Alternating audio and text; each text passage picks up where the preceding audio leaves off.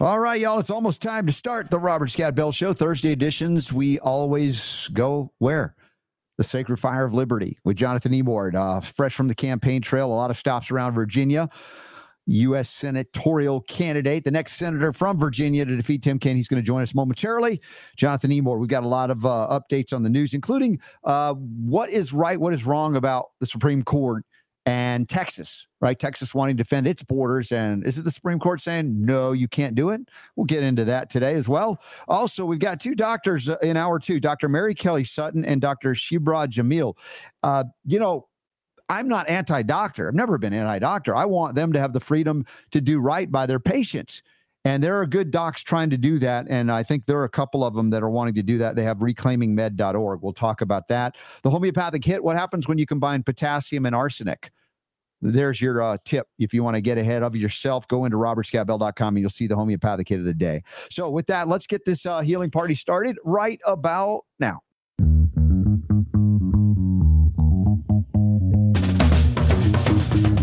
The Robert Scott The Bell Robert Show. Scott Bell Show.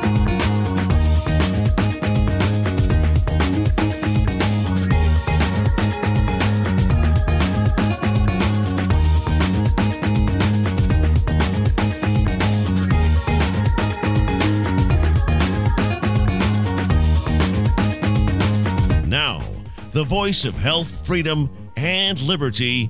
Here's Robert Scott Bell.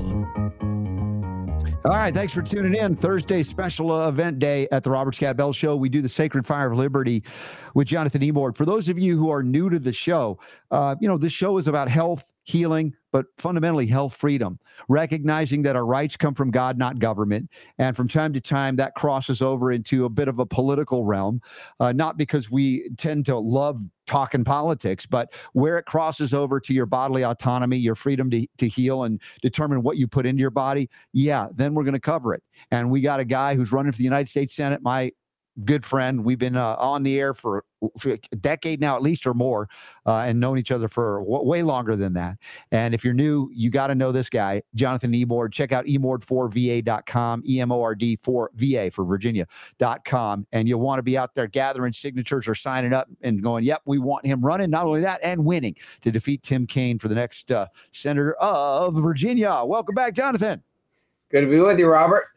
I love it. Today we were talking about this. is hoodie day. Super Don's got his 1776 hoodie. I got my Freedom hoodie, and Jonathan's got his Emord hoodie, and we're all yeah, we're all doing it today. So Yeah. this is the spirit with which we continue to bring broadcast healing to anybody who's ready for it. Uh, Jonathan, you guys are doing rock in Virginia. There's so many people that, as you're telling me off the air, that may be hearing about a uh, the signature drive from us on this show or other media appearances, and you don't even know it. They're out there gathering signatures for you. And Yeah, it's incredible, Robert. It is incredible. Talk about the grassroots on fire. I mean, we are really witnessing a revolution in Virginia. We have 160 people out there gathering signatures to get us on the ballot. They have to get a minimum of 10,000 signatures by March the we said by March the 18th, but when we're filing, but I think we're going to get more than that earlier. By March the 15th, we anticipate shutting the whole thing down and having all the signatures we need. Uh, but it's incredible, Robert. So we have people at five, for example, just uh, this past Monday and tonight, uh, we have people who are volunteers at five different locations getting all the people in those locations to sign petitions to put us on the ballot. We have people, I mean, just hundreds and hundreds of signatures coming in every single day, thousands on the weekends. And it's it's incredible. Uh, but it shows you just how powerful our message is to save Virginia and to save America. Mhm. The liberty message, it resonated really well with Ron Paul. And it really does resonate again today, more so than ever before, frankly yeah, because people have had it, Robert. They have had it. They've had it with abusive, overbearing government, with socialism, with the attempt to radicalize kids in schools and to make their genders uncertain and all this wacky nonsense. They're sick of it. So we're we're the we're the standard and champion against all that, and as a result, it's a clear choice for people. We also, as you know, we're the most qualified. I mean, nobody's more qualified than we are, Robert, to be in the mm-hmm. United States Senate. The background that we have, the whole movement that we've started, uh, and you and I have been involved in this forever. I mean, we've yeah. been involved in this since I was 14 years old, like 12 or 13 years old. As soon as my eyes began to open to the world hmm. uh, in a big way about constitutional issues, I began to be invested deeply in this. And then for the, that period from the age of, you know, 10, 12, 13 years old when I first started to read, I think the first book I read mm-hmm. that uh, made my eyes aware of, you know, become aware of what's going on was The Sum of Good Government by uh, then former Congressman Phil Crane. Hmm. He documented in that little book uh, the horrors of the bureaucratic state way back then. That was in 76, maybe. I was okay, so let's let's say 76. Yeah. I was uh 16 years old when I read that, I guess. Dude, you were way ahead of the curve, my friend. You know, I got there, I think it was after I graduated from university where I started looking at these issues because my, you know, my health challenges for the first uh, 18, 19 years of my life met with medicine. And it was uh, very disappointing to say the least because I was very not well, let's just say it that way. And some years later, finding natural medicine and then beginning to question a lot of things politically and everything, unraveling the mysteries as to why I didn't know about for instance, homeopathic medicine, despite the fact that, you know, when I go back in Georgia, you know, you can do this today. You can go to a Civil War museum. And I grew up 30 years in Georgia. And I didn't know what I was looking at when I saw all these medical field kits in those in those museums. They're fascinating, but like, what is that? Turns out they're homeopathic remedies. Like, how do they erase history so completely. And then you go, why do they do it? Well, clearly to control the present and the future. So now they're not teaching any real history in, in, school. And so the concern I have for the younger generation, if they're not homeschooled, they're being taught to hate America and love collectivism. Yes, we uh, really are at the end of our rope on this one, Robert. We are in a situation where the Constitution is hanging by a thread. Uh, it is violated with impunity by this administration and by the Democrat leadership in Congress. And the threat is so grave. Uh, look, we've got 2 trillion plus excess spending annually, deficit spending, and we have a 34 trillion dollar national debt. The United States can't survive that growth of debt. Cannot. And so where where is it going to where's the cutting going to happen? They don't even have a budget process. Hmm. Not since 1994 have they had a budget process. They just pass all these spending bills by continuing resolution and they do nothing to stop it. I mean, even Mike Johnson here, the new uh, House Majority Leader, he didn't stand in the way of these spending bills. He's compromised to allow the bills. This mm. is not how we're going to solve this problem. That's how we're going to destroy this country.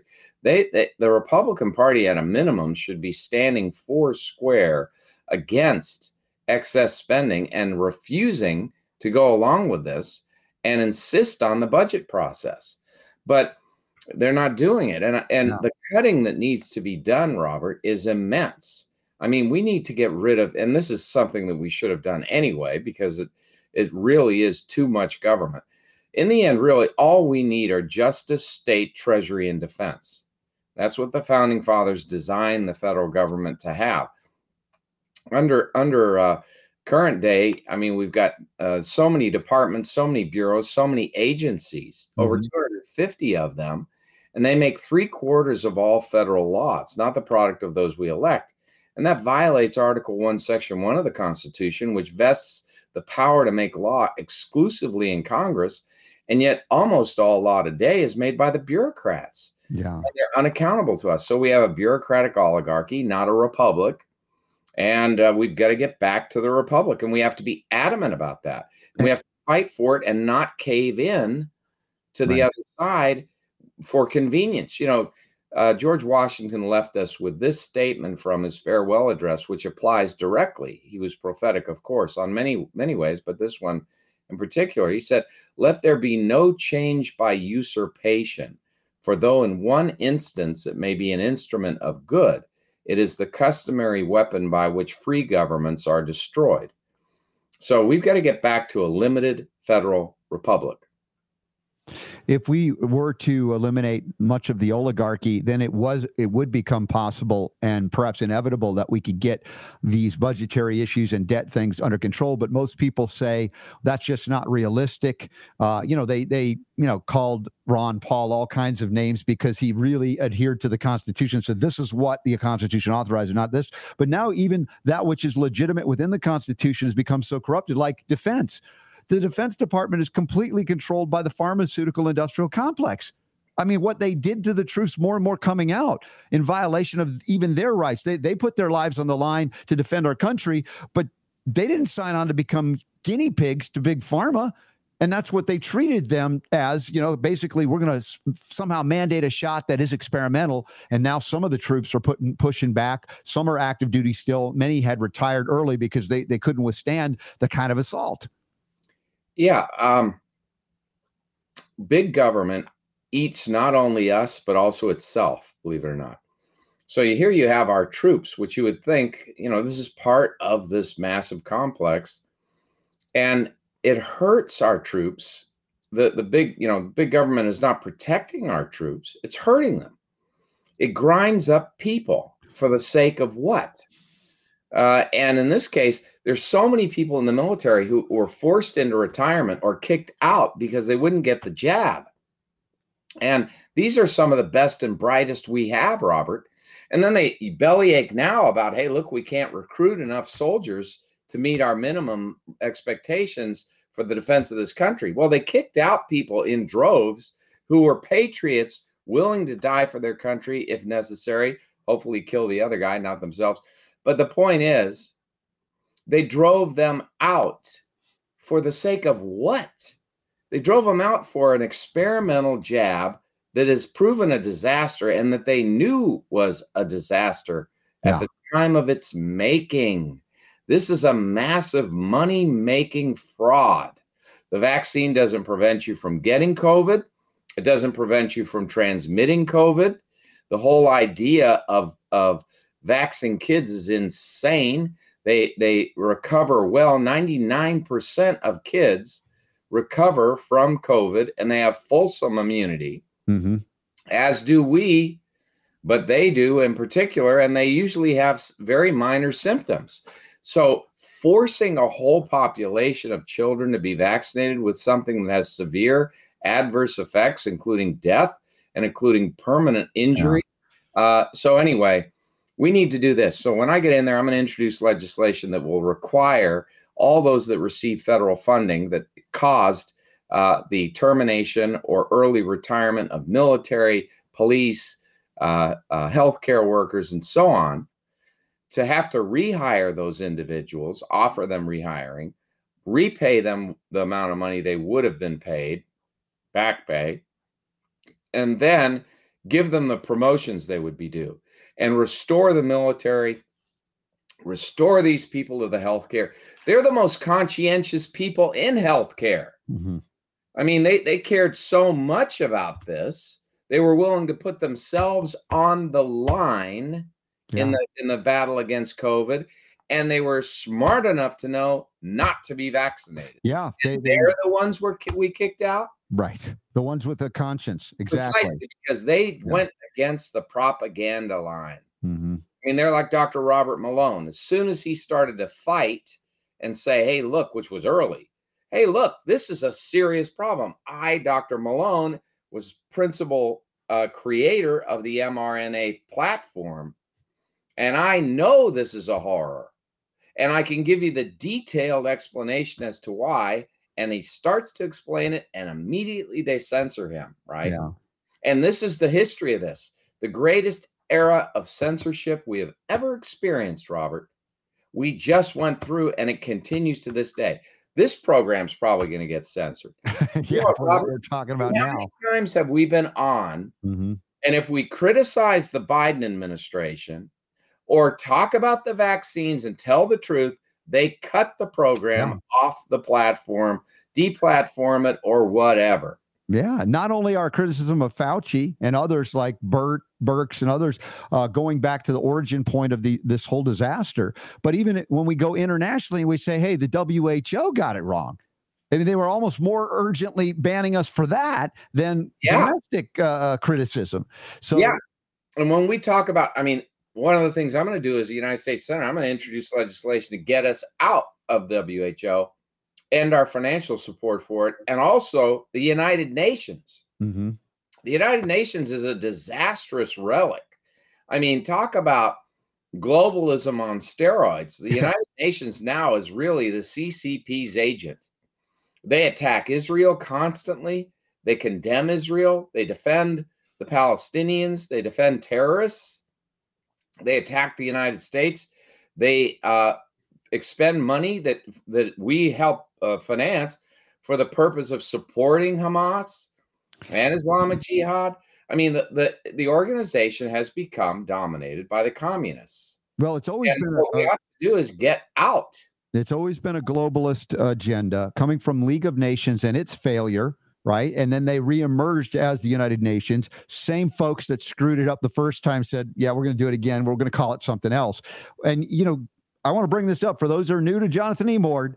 This is a history book everybody should have in their home library and teach their kids this stuff when they're of the age to understand intellectually what's going on in history. The authoritarians, uh, their assault on individual liberty, the Constitution, and free enterprise from the 19th century to today. This is the kind of history that has not been taught for a long time in America, and why many young people are growing up to believe America is is at fault for all the bad that's happened on the planet and no acknowledgement recognition that we've achieved extraordinary things because we've been the one nation founded on the principle of individual liberty, recognizing that our rights come from God, not government. Now, this is not to say we haven't, I acknowledge we haven't always lived up to those high ideals, but we are, uh, let's say, mature enough to address those things and say, you know what, we can do better. But to throw the entire thing out, that is falling right into the hands of those who want to destroy what's left of the appreciation for the very special nature of our form of government, which was limited, a Republican form, not a democracy,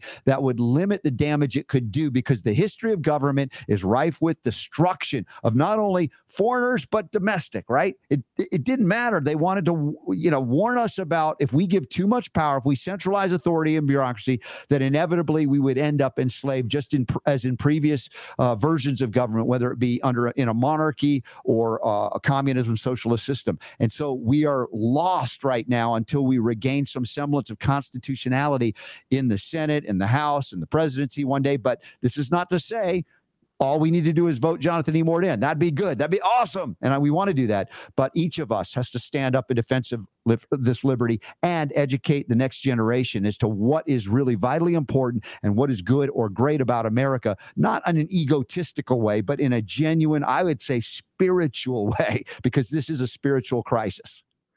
Well, you know, after the Revolutionary War, reflecting upon the achievement of the creation of an American republic, Thomas Jefferson said that the ball of liberty started here, has been rolling around, is rolling around the world.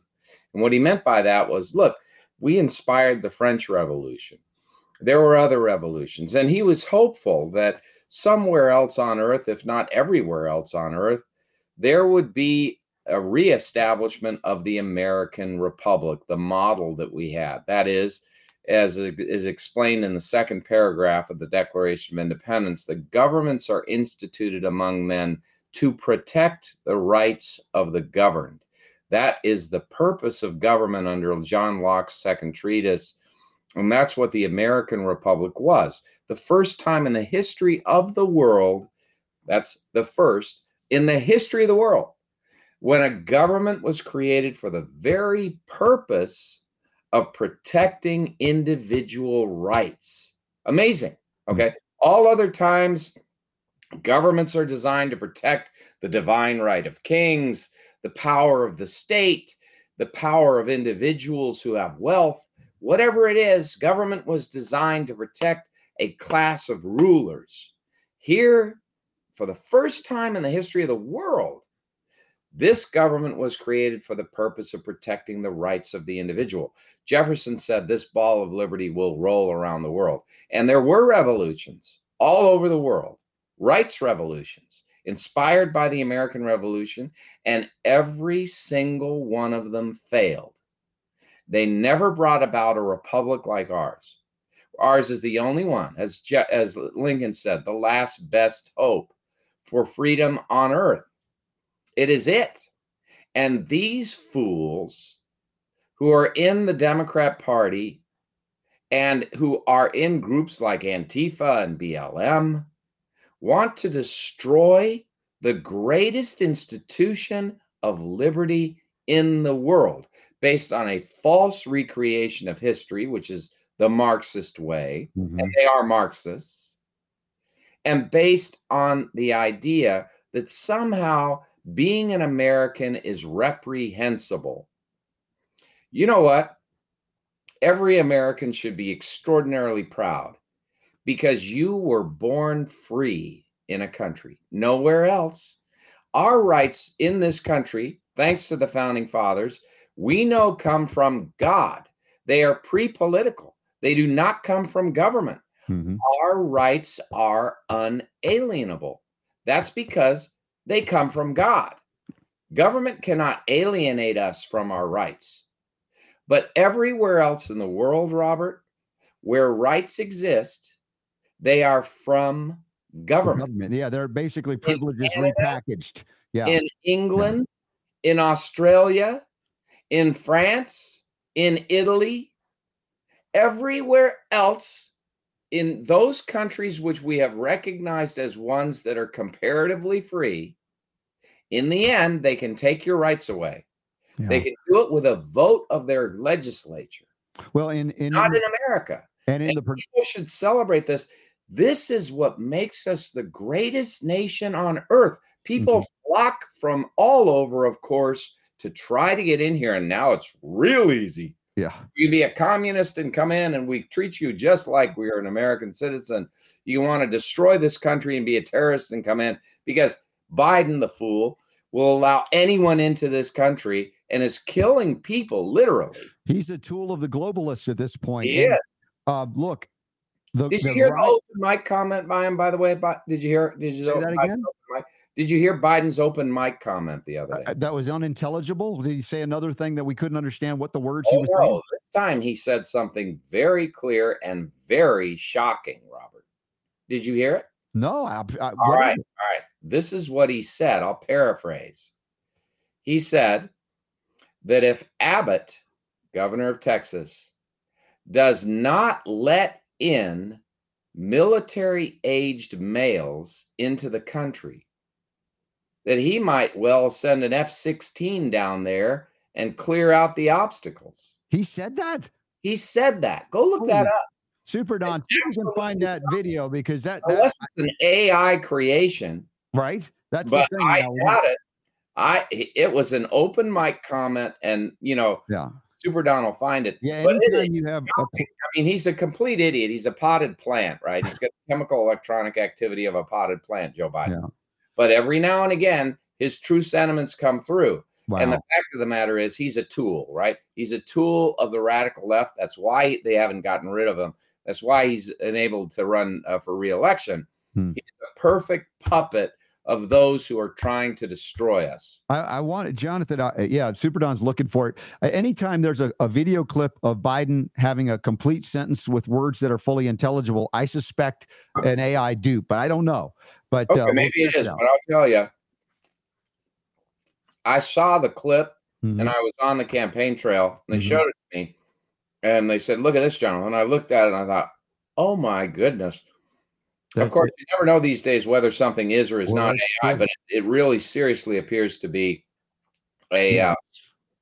Uh, Also. Jonathan, we have work to do, as you know, in in educating uh, and br- bringing real information to the public, even the adults among us, right? Because we grew up and it was sort of transitioning from teaching about real history. As I said when we opened the show today, uh, how did they erase one form of medicine from the history in America, right? I grew up and I didn't know anything about homeopathic medicine. It was, you know, the only physician that is honored with a, memorial in Washington, D.C. at Scott Circle, Dr. Samuel Hahnemann, the founder of homeopathy out of Germany.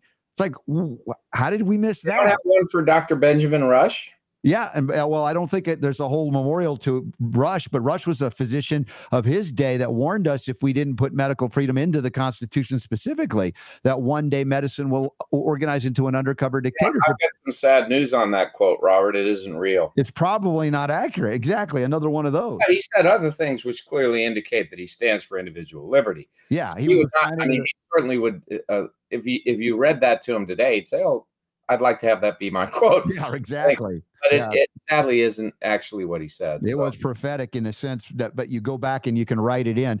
So what we got to do is be better about you know discerning what's real and what isn't, and it's become more difficult. But if you lead with principle, then you can discern right and wrong. You can discern what is actually of this country. What and is integrity, Robert. Integrity. You know, the founding fathers understood that only if we maintained a virtuous public could we expect to maintain a republic.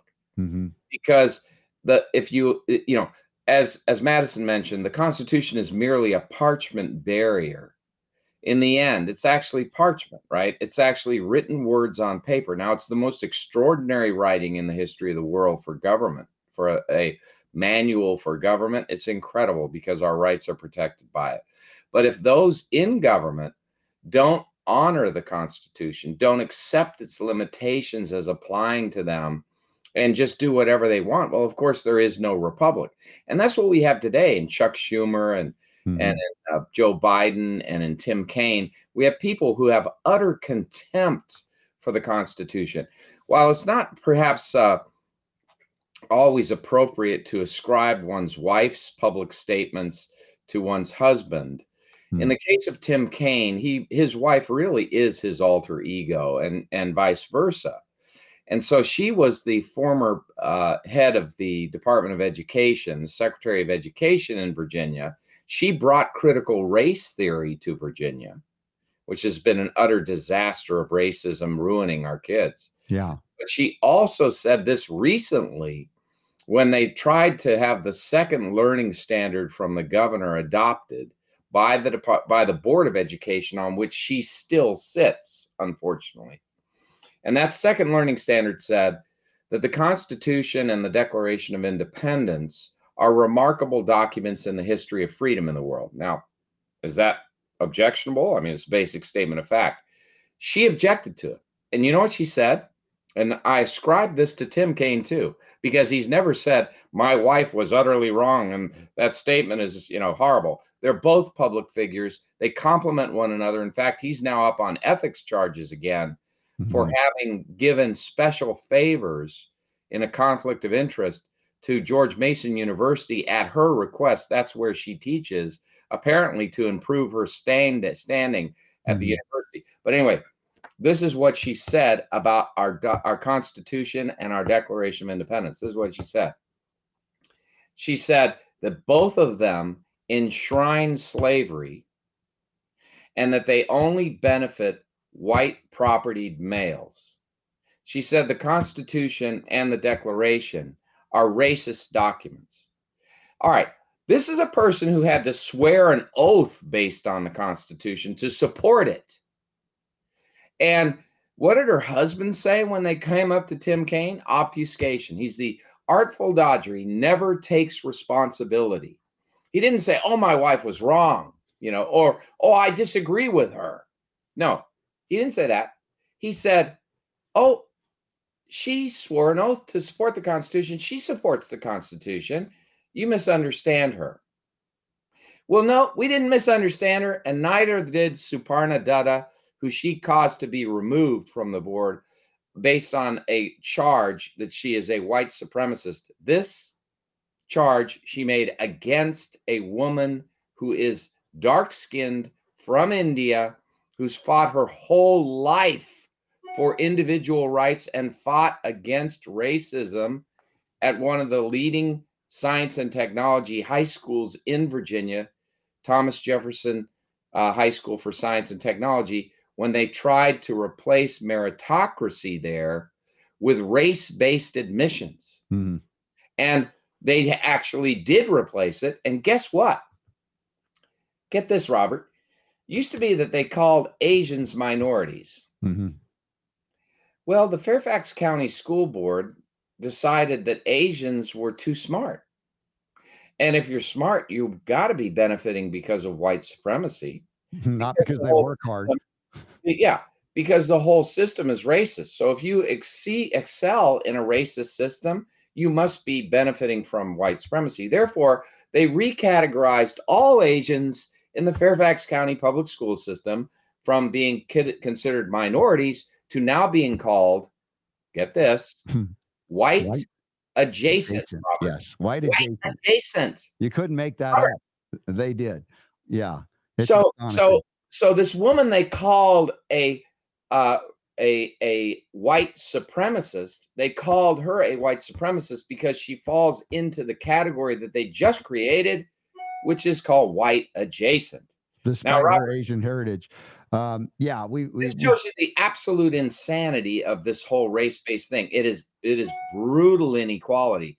It's gross. It violates equal protection clause in spades. Well, under the equal protection clause of the 14th amendment and the component in the fifth amendment we are to be given equal justice under law. We're not to be considered based on our race. We are to be considered based on our actions. And this is a foundational principle. It's, it didn't originate with martin luther king although he martin luther king jr although he popularized it. It originated with the founding fathers and it originated in the fifth amendment and then it was transferred by interpretation from the Fifth Amendment to actual verbiage in the 14th Amendment to the Constitution, which was designed to give the newly liberated slaves the equal justice under law that was given to the same treatment, same treatment under law that was given to those who were not enslaved. Hmm. And by the way, as my book explains, it's not just in America that blacks were enslaved. There were tens of thousands of whites who were enslaved as well. And it's BLM that has rewritten the history of the Jamestown colony and the New York Times project that rewrote the history of the Jamestown colony. In 1609, Robert, around Easter, when there were 20 blacks who were indentured servants who came and performed slave like tasks at the Jamestown colony. Before they arrived, months before, over 100 white indentured servants arrived performing the same tasks, Robert. And after that 20 black slaves arrived, which was a shipwreck, after that, there were another series of arrivals, and they were almost all whites. So the point is, this idea that somehow racism arose in Jamestown? No, they weren't racist. They treated blacks and whites as slaves equally. yeah. The institution of slavery is utterly repulsive. And as indentured servants, they were treated like slaves. Yes, Mhm. indeed, they were. Yeah. But And- also, you know what else about the thing? So, in in among those twenty slaves was one who later became known as Anthony Johnson. He took on the name of his. This is fre- frequently done. He took on the name of his quote unquote owner. That is the one who had the indenture over him, mhm. and that person liberated him because he was so such an outstanding worker for this guy that this guy had some humanity left and he granted him the opportunity to be free. So, what did Anthony Johnson do? Anthony Johnson acquired over 200 acres of Virginia farmland and enslaved people himself. So, you have a black person who enslaved others of color to Yeah. work his Well, property. it- it- Slavery was ubiquitous. It was an evil. It was done by blacks and whites. In 1860, Robert, one of the largest slave owners in the United States, was in this is on the eve of the Civil War, was in Louisiana. His name was Antoine Dubuclet. He was black and he married a white woman. Now you would think, based on all the history we've been given, that that would have been the he would have been strung up right then and there, right? Well, you know what? He was one of the most popular figures in Louisiana. He was accepted by the white slave owning population as a part of their social class. His wife was accepted, was not condemned. And Antoine Dubuclet, who had a large cotton plantation, enslaved upwards of 200 blacks himself. So you see, it is a complicated story. Yeah. It is not strictly black and white. When when the Emancipation Proclamation was issued by Abraham Lincoln, it refers to the liberation of slaves. And you know what? There were not only 4 million black slaves in America, but there were tens of thousands of white slaves that were liberated by the Emancipation Proclamation in those states that were then in rebellion. Remember, it didn't apply in the North. Mhm. It didn't apply to, sla- to states that were loyal to the United States. It only applied to states in the in a state of rebellion. It was a strategic move by Abraham Lincoln Mhm. crush the institution of slavery in the South as part of the war effort to destroy the Confederacy. Now, having said that, I don't wish to tell you that Abraham Lincoln was an advocate of slavery. He was not. But he also understood the economic consequences that would befall people who were slave owners and to the detriment of our society at large unless there was a legal system in place for manumitting slaves. And so he was contemplating repatriation of slaves to Liberia and all these other things as possible resolutions. Mhm. Now, why is that? It's not because he thought that the black population could not coexist with the white population. He thought that blacks in America might perpetually be captured and enslaved and forced into uh, an institution that he understood to be fundamentally evil. Remember, it was Lincoln who said, America can never remain half slave and half free. Yeah. And of course, it was his election I, I look. I want to. I want to break in here, Jonathan, because this is such a tough topic, and for people hearing this for the first time, it may be shocking. But to your point, the point is, it's all of these issues in history are complex, as you point out. They're no, no pun intended. They're not just black and white, and they've been made that way to divide us.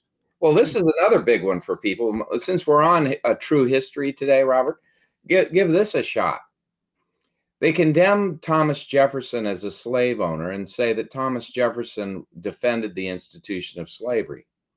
Well, you know what? All the founding fathers were against the institution of slavery. The question was, how do you end it, whether they owned slaves or not? All of them were opposed to slavery. Thomas Jefferson, who principally wrote the Declaration of Independence, at the same time, in the second paragraph, when he wrote, All men are created equal, which meant all mankind, by the way, men, women, and regardless of race. He also wrote a 168 word paragraph of condemnation against George III in that same document, his same original draft, in which he blamed George III for bringing the horrible institution of slavery to America, and in which he said that those who were enslaved deserve protection for their unalienable rights. In other words, he understood that slaves had equal rights, that when it says all men are created equal, it applied to slaves as well. So the revolution that was in the Declaration is actually more profound in spades than most Americans realize. He wanted to end the institution of slavery in America. He put it into the Declaration of Independence. He, a slave owner, wanted it, even though it meant that if it was honored, he would be bankrupt. And in point of fact, it, it was Georgia and South Carolina that had rampant slavery that objected to that provision and wouldn't go forward with support for the revolution unless it was removed. And in his notes on Virginia, Jefferson explains this and that it would have been in the constant it would have been in the Declaration of Independence had it not been. Not only that, the founders put into the Constitution a provision that within 20 years of the adoption in 1787 of the Constitution, the international slave trade would end, would have to end by act of Congress, and Congress passed the legislation to end it. It's just that domestically, the institution had grown so enormously by that 20 year uh, period that the end of the, the fugitive international slave trade in the United States did not end the institution of slavery. But be that as it may, slavery is utterly evil. We all agree on that. Find me an American who thinks uh, slavery is not evil, and I'll find I'll, I'll identify a person who is in such an extreme minority for you that yeah. it is almost infinitesimal because we all condemn slavery. We all condemn racism, except for those who advocate the Democrat Party's current position in favor of this horrible critical race theory. Yeah, which is in itself racist. So, uh, as we go back again, understanding this history that many may be introduced to for the first time, you got to dig deeper, well below the surface, whether it be issues of, as we talk about medicine and health and healing and health freedom, or this issue about the history of slavery all of these things we have been deceived about. People have erased and rewritten them for an agenda to keep us largely divided. And interestingly enough, I would say enslaved. When we talk about the rise of progressivism, which you wrote about in the book, when you go in and look at all of these institutions that don't belong here according to the Constitution, they all seek to subjugate Americans, white, black, red, yeah. yellow, doesn't matter. All of us equally enslaved to government, which is the antithesis, if you can call it, of the origin of America. Well, another thing from history that people perhaps do not know is that in the 1830s, as the Confederacy was forming, as the ideas were forming that that the South would have to separate from the rest of the country, they had to come up with a defense of the institution of slavery and they couldn't find it in the Declaration of Independence. And Thomas Jefferson was a Southerner. So what did they do? They condemned Thomas Jefferson, they condemned the Declaration of Independence, and they went to Europe to Friedrich Hegel, who is the teacher of Karl Marx, who created the concept of collectivism and drew from him because he defended slavery as a part of the communist dialectic, as a part of the evolution of society. Hegel had this outrageous theory that those who are enslaved benefit from slavery because they associate with a superior race. And the Confederacy adopted that as defense, replacing their uh, previous allegiance to Jefferson and the Declaration. And that brought communism here. How so? Because even the fire eaters in the Confederacy referred to the institution of slavery as the beau ideal of communism.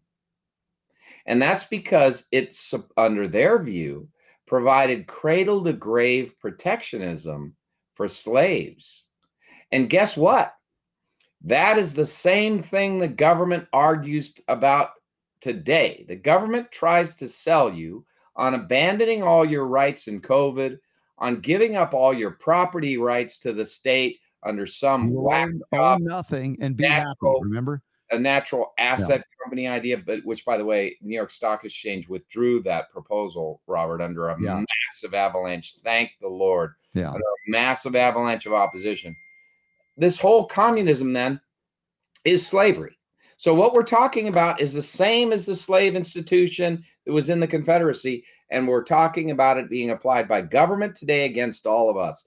If they get their way, if Schumer and all Biden people will be slaves to the get state. their way, yeah. we will be slaves to a totalitarian state.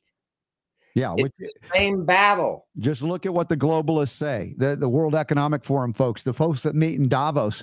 There were a couple of pushbacks that were interesting. I don't know if you've seen the Argentinian president present against socialism. That was a yeah. shocker. That was an absolute yeah. shocker. Uh, but it was good yeah. to give them a taste of medicine. I think they pushed too hard, too fast, and people are pushing back. But uh, we've got to continue that, at, whether it be at the federal level, the state level, the localist of local levels, to recognize this history so we don't condemn ourselves to repeat it or worse. Now, I want to talk to you about the border issue in Texas because the Supreme Court just had a ruling. And you know, even some former Democrats like Bobby Kennedy running as an independent for president are saying Texas is right. that Biden's failure to protect the border leaves states but no choice to take matters into their own hands. What Yeah. did the Supreme Court rule? What did they not rule? Because I think there's a lot of confusion about what's going on there uh, regarding state 10th Amendment versus the federal government supremacy. Well, first of all, let me say I agree with the dissent in this uh, very short opinion, and that is that the Fifth Circuit's decision to enjoin the federal government from acting against Abbott's uh, barrier wall in in the Rio Grande was the right decision. It is the correct decision. Why? Because in under Article One, Section Ten of the Constitution, that's called the State Self-Defense Clause the state of Texas, when invaded, has absolute power, war power even, to arrest, detain, and eject illegal aliens, as does every other state that's invaded. And so Texas appropriately is using its power to defend its people by blocking entry and using a reasonable means. Now, the argument is over whether the Rio Grande is under federal jurisdiction, state jurisdiction. In the end, that doesn't matter because Article 1, Section 10 affords Texas, which has jurisdiction where it placed these, to defend its territory from invasion. And the federal government has utterly ab- abdicated its role of enforcing its own federal law against this and has forced Texas to assume the mantle of full defense because there's no other defense possible. So the Supreme Court should have upheld the Fifth Circuit um, injunction against the Biden administration acting against Abbott. Having said that, this is not a full opinion. And we have not received the opinion of the court and know what their reasoning is. And it is focused solely on the question of this injunction. And so there, there is a standard for injunction, which asks whether the uh, uh, injury is imminent uh, that is being suffered, whether or not the balance of the equities favors uh, the party that is seeking the injunction over the party that against it, and whether or not the general public interest favors the action eh, eh, of an injunction. So the the question, and they did not articulate their response to that. So mm-hmm. we don't know what element or elements were construed by a majority to justify no injunction during the pendency of the appeal, but we have yet to receive their full opinion. Now, again, having said that, I would have been with the with the dissent, yeah. Included Justice Thomas and Justice Kavanaugh. And there are a number of states that are are basically saying we're with Texas here, and I Yeah. think does this does this fall under the concept of null, state nullification? Yeah, we're getting close to the um, the statement made to Justice Taney by Abraham Lincoln. You have your order. Go ahead and enforce it. In other words, it, uh, Abraham Lincoln would not enforce the Dred Scott decision. Um, and so, uh, yeah, the court can get it wrong in a profound way and can provoke a crisis between the federal government and the state government. In that circumstance, there's going to be action taken. Mm-hmm. And if, uh, as this open mic comment, which maybe we'll get it or maybe not, is is to be borne out. I mean, who in the United States Air Force is going to board an Yeah. F-16 and take action against the people of the United States at the Texas border because they're only defending their rights?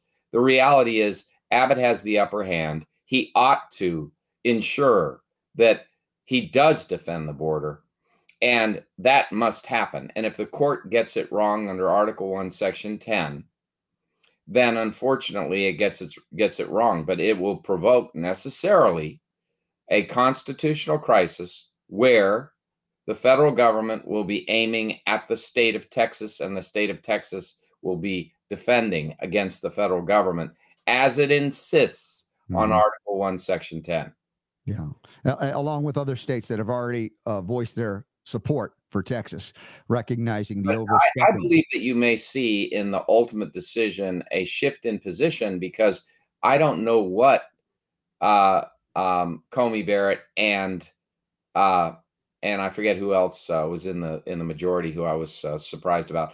But I would be I would be shocked if their analysis is what we what others are saying. That is that they do not have any respect for Article One, Section Ten. That would be alien to what Barrett Right. has historically done. I think it's more of a narrow decision on her part about Mhm. use of an injunction pending appeal in this circumstance. I would disagree with her position, um, regardless of what it is, simply because I do believe that it meets all the elements of an injunction. I do think that the Fifth Circuit got it right, and I do think that they, that uh, without question, Texas has the constitutional power to defend its own state against invasion. Yeah, they, I believe they have the constitutional high ground here as the state or, or Republic of Texas. Now, I, in the few minutes we have left, Jonathan, I want to hit this issue of what I would consider or construed to be a, a legal fiction. Now, I don't know if that's right because I'm not an attorney, but uh, there's a, a, a, push on by the uh, U.S. Department of Justice and has been for a while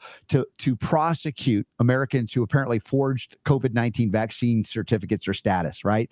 They just said, "Yeah, I got it." Now. Uh, look, I wish more Americans would have just said, "No, I'm not complying. I'm not cooperating. I, I, I have sympathies for those that did this because they were being forced into an untenable position to lose their job or else subject themselves to a potentially deadly injection. Uh, so, again, I have sympathy there. At the same time, I don't believe that the federal government has the constitutional high ground here either because they've they've they've thrown a mandate out that wasn't really a mandate and got corporations to participate whether it be governmental and sometimes private corporations with more than 100 employees and eventually that was overturned. Uh, so it's a very unusual circumstance here that the people trying to figure out a way to maintain some functional ability to travel or or work had to do something that might be construed to be illegal but the first illegality was the federal government and what it did. And and yet they're still trying to prosecute these people not taking responsibility for the crime they committed as a government or people in government to force people to become medical experiments. You talk about another J6 type of political prisoner activity. Yeah. This is it. In the first instance, the federal government was wrong to coerce and cajole people and even state authorities to go after Americans for failing to be vaccinated. Mm-hmm. A lot of people's livelihood was at stake. They could not feed their families. These are instances of necessity. Under the common law, in instances of necessity, you can actually break the law. So, for example, the classic common law example in law school is someone's boat is sinking and you the people get off the boat perhaps on a dinghy or swim to a shore and that shore is private property and they trespass. All right they trespass to save their lives. And under the law of necessity they may do so. In these instances people of necessity frequently did this in order for them to travel as you point out in order for them to stay in a hotel in order for them to go to mm. one place or another in order for them to be employed. Yeah. If they want to go down this rabbit hole, I would say, in the first instance, to each of these political figures, take a very close look in the mirror. Have you ever jaywalked? Have you ever sped on a highway? Have you ever, in any instance, trespassed, even unwittingly, on federal property have you ever done anything, including throw uh, uh, trash on the ground, even as a juvenile litter? Have you ever done anything like this at all? Well, then, in the face of necessity, you will go after your fellow American citizens. I don't care what your viewpoint is. If they do this, they will blow up J6 like they have never seen. Hmm. Leave Americans alone. Yeah. You imposed wrongly a requirement that they be vaccinated. You wrongly compelled them to be masked. You denied them their civil liberties. The greatest crime of all is what you did to our Constitution and our people's freedom. So, if they go down this rabbit hole, the courts, everybody should respond strongly that no, if an individual had a card, first, first of all, let me tell you this. Mm-hmm. There's no criminality to possess a card or whatever it was in the first instance. You can possess any card. A lot of people have fake ID cards. That's not illegal. So you have to show that they use the card to defraud someone. Okay. if they use the card to defraud someone, what then? What is the consequence? Did anyone actually get sick when they went in with a fraudulent card? Was there no consequence? So when you jaywalk, or let's say this, you are trespassing in a public park at night and no one is there. You get in your car and you go, not an animal, not a squirrel, not even Robert Scott Bell. No one is there. Is that an actionable offense? Mm-hmm. Guess what? According to this administration, it might be. But remember the words of Abraham Lincoln, and even in an instance where people took action that went against us because they were a part of a foreign nation, the Confederacy, with malice toward none, with charity for all, with firmness in the right as God gives us to see the right. Law must be justly applied. And so, in this instance, justice demands that those who had these cards, whatever they were, and those who lied in order to keep their families fed, in order to keep their employment, not be punished because some old man with very little chemical electronic activity, not uh, sufficient to equal that of a potted plant, decided to describe us all as deplorable who did not get vaccinated and wanted to abuse the power of his office to coerce and cajole every American to get a jab that would be against their their interests, but not only that, against their fundamental right of personal autonomy. Mm-hmm. So the wrong, there is a wrong under all this, and it's what they forced us to do. Yeah, it is I, not because people pre- presented with coercion and cajolery defended their own interests by doing something as simple as the stupid scheme with the, the cards. Mm-hmm. Um, so I certainly hope they don't go down that path. And if they do, uh, there are many of us who will rise up and yeah, fight. Yeah. yeah, apparently the Justice Department is attempting to uh, prosecute Americans who used uh, what they call the phony vaccine cards. But to your credit, again, Jonathan, uh, recognizing the law as you do. It's much deeper than statutory uh, requirements that have no real force of constitutional law, and recognizing that under the common law, it has a crime been committed when you are forced in order to maintain an ability to feed your family. To you know to do something again, otherwise it could have resulted in your death. And I know many people that rather than doing a, a fake vaccine card, took the vaccine, and some are now dead because right. of it. I mean, here you you give uh, someone a a really gruesome uh, dilemma. You give them a dilemma that is gruesome, where they can either overtly take the vaccine and suffer the consequences, or they can stand boldly and say, I won't lose their job, or lose their ability to travel when travel is a necessity. So don't give me this ridiculousness of we we have to rise up against this. This Biden administration, imagine another four years of this. we don't get Trump in there. I mean, can you imagine another four years of this? Donald Trump will shut down all of this junk. He is absolutely opposed to this coercion and cajolery. And when it comes to uh, our rights as citizens, he's not going to have this overbearing federal government. And those of us like me, I'll be introducing legislation, bill after bill. You know, some in my in my uh, uh, race are saying no new federal laws are required. Hmm. Are you kidding me? They mis they've misinterpreted existing federal law and created this whole precedent, which is disastrous we have got to repeal things that requires law. Well, get in there, rip exactly. the roots out, yeah. and get all of this horrible constriction yeah. of liberty out of government. And mm-hmm. that requires action. We got to get in there and introduce legislation, yes, and a lot of it mm-hmm. to restore the republic because it is so badly maligned by interpretation of law and by all the laws they pass. I mean, look, they passed this this uh, uh, Inflation Reduction Act, which is three quarters climate change expending, with mm-hmm. over a trillion dollars in excess of our budget annually being spent on this absurd Trojan horse for communism called climate change, mm-hmm. with no with their admission at the outset from the climate czar John Kerry, who's a czar of nothing, but uh, you know he's he is a czar actually. He's a, yeah.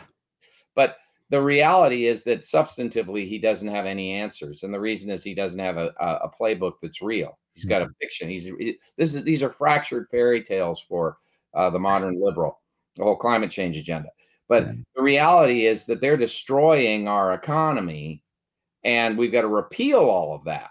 Well, Yeah. to do that requires affirmative uh, legislation. Well, also, Jonathan, you, you've talked about legislation you would submit, uh, including that would stop basically the oligarchy, the FDA, the FTC, name the agency from making law in violation of Article 1, Section 1 when we talk about vesting the powers in certain entities in government. Congress has power to write law, not unconstitutional agencies that shouldn't even exist. So, Jonathan, we're wrapping up another uh, exciting edition of the Robert Scott Bell Show, Sacred Fire of Liberty, with you. And we went into some real history today. Some for some uncomfortable, but I think we must be able to look in the mirror and recognize where we have not risen to the high ideals and where we have, and where we'd like to return. And that's a big part of what we do. So everybody check out emord4va.com. Get in there if you're in Virginia. Help get those signatures and get Jonathan on the ballot, and we'll we'll help to make him the next U.S. senator from Virginia to replace Tim Kaine, who doesn't belong there anymore. Thank you, Jonathan. all right. Bye, Robert. All right. Rem- remember, the Health Freedom Expo is coming up, the virtual one, February 17th and 18th. I'll be there. Jonathan will be there, another Health Freedom panel and more. And you guys can get on it virtually and have three months access to all of it and more. We got that, some announcements coming up, some thank yous coming up. Also, a couple of doctors, uh, Dr. Mary Kelly Sutton and Dr. Shibrah Jamil. Uh, we're talking about reclaimingmed.org. Is, is there a way to reclaim it? We're going to find out next hour on the Robert Scott Bell Show, where the power to heal is still yours.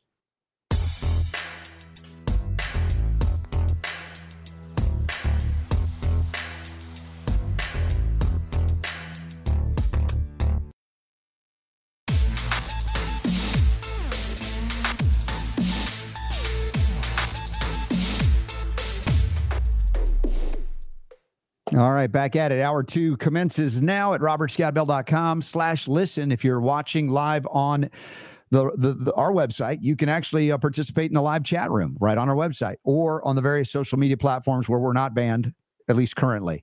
And uh, you're welcome anywhere you are. If you want to say hi, let us know where you're listening in or watching from or later in the podcast form. Appreciate you being here two hours a day, five days a week live, additional hour on Sundays with our Sunday conversations.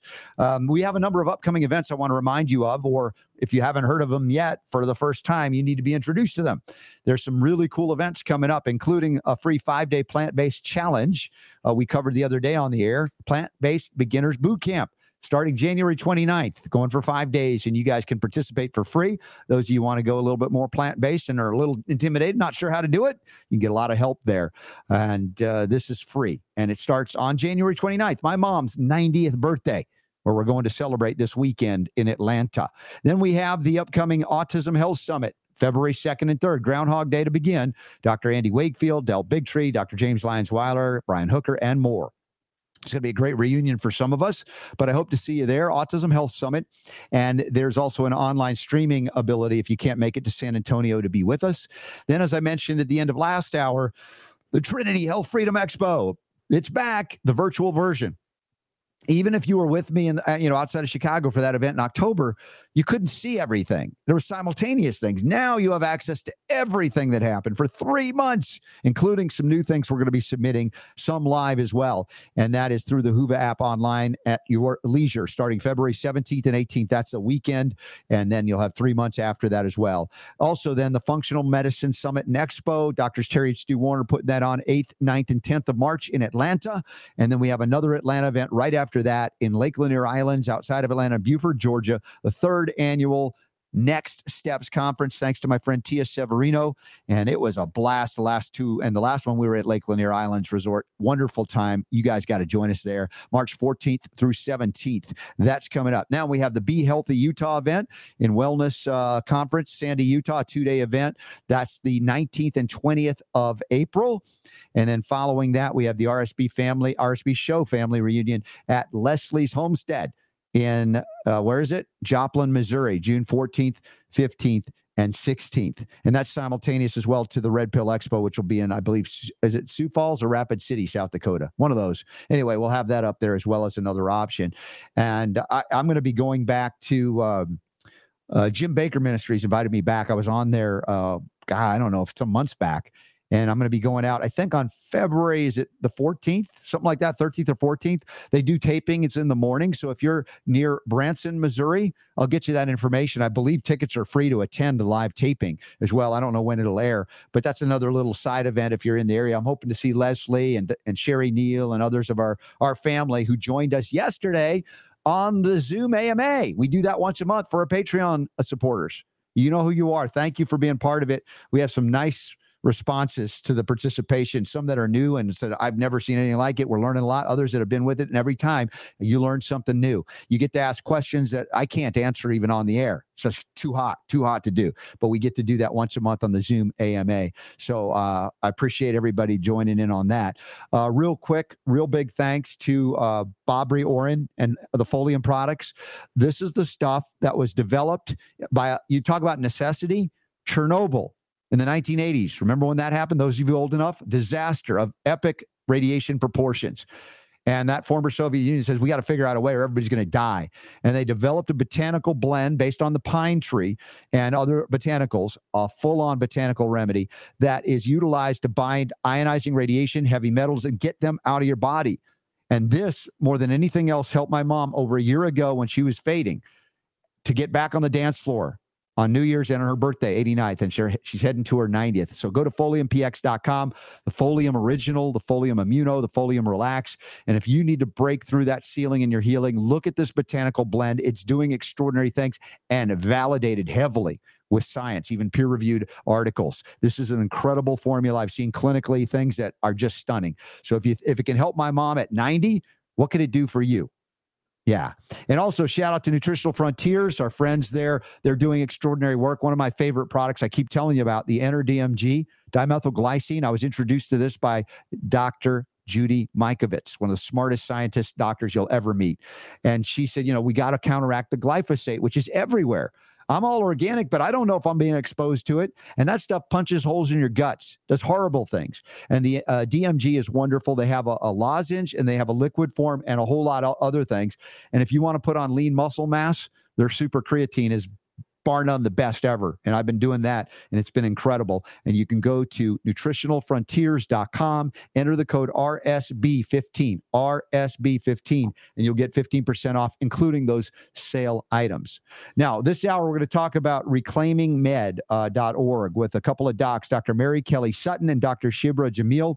And I'm looking forward to hearing their story, what they're intending to do, and if we can help, because this show fundamentally is about health freedom. Some might hyphenate medical freedom. I believe that health freedom is a broader term. It encompasses all healing modalities. I mentioned last hour with Jonathan Emord, you know, how is it possible that they erased one form of medicine from the history of America to where I can grow up as an American and not know about it until I was 24 years of age? Homeopathy. I went to Emory University. And in medical school, there, they taught it on the medical school curricula up until 1949. 39 years after the Flexner Report of 1910 said, do not fund any medical school that teaches homeopathy, naturopathy, chiropractic, eclectic herbalism, anything like that. We want no competition except for petrochemical patent medicines, as if the only way to get people well is to poison them back to health.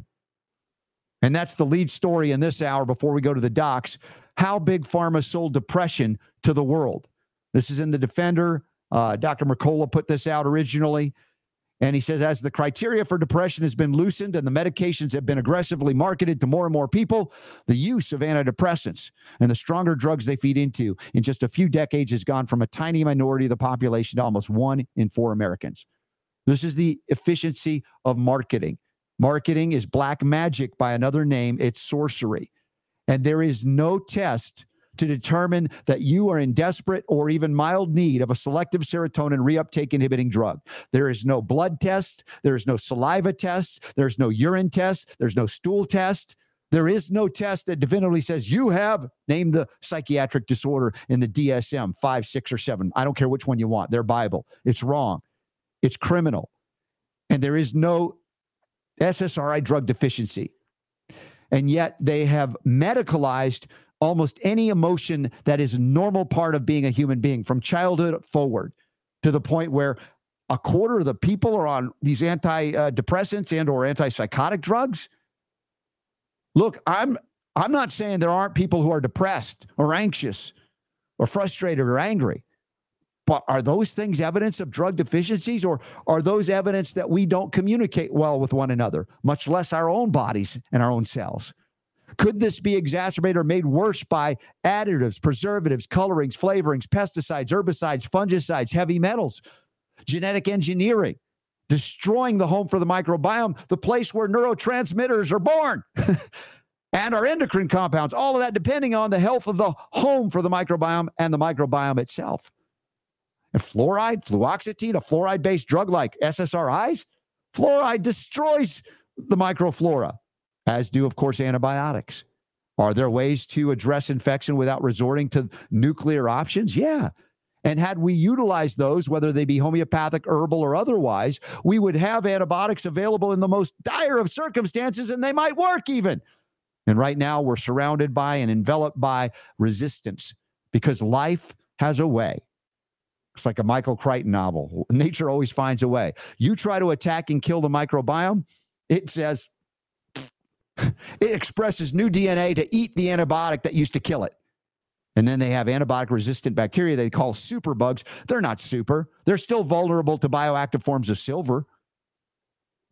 Isn't that amazing? We can still address antibiotic resistance. In fact, the medical literature is, is, is replete with, well, let's see, what do they have? Oh, yeah, the antibiotics that don't work, they engineer silver nanoparticles into it and then they work again.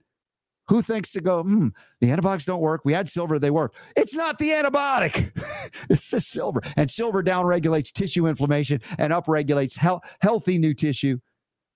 So you actually have a better home for the microbiome if you have to address an, a microbial explosion. There's so many ways to address things without resorting to nuclear options. You want to have them available in the case they're needed, but not everywhere else.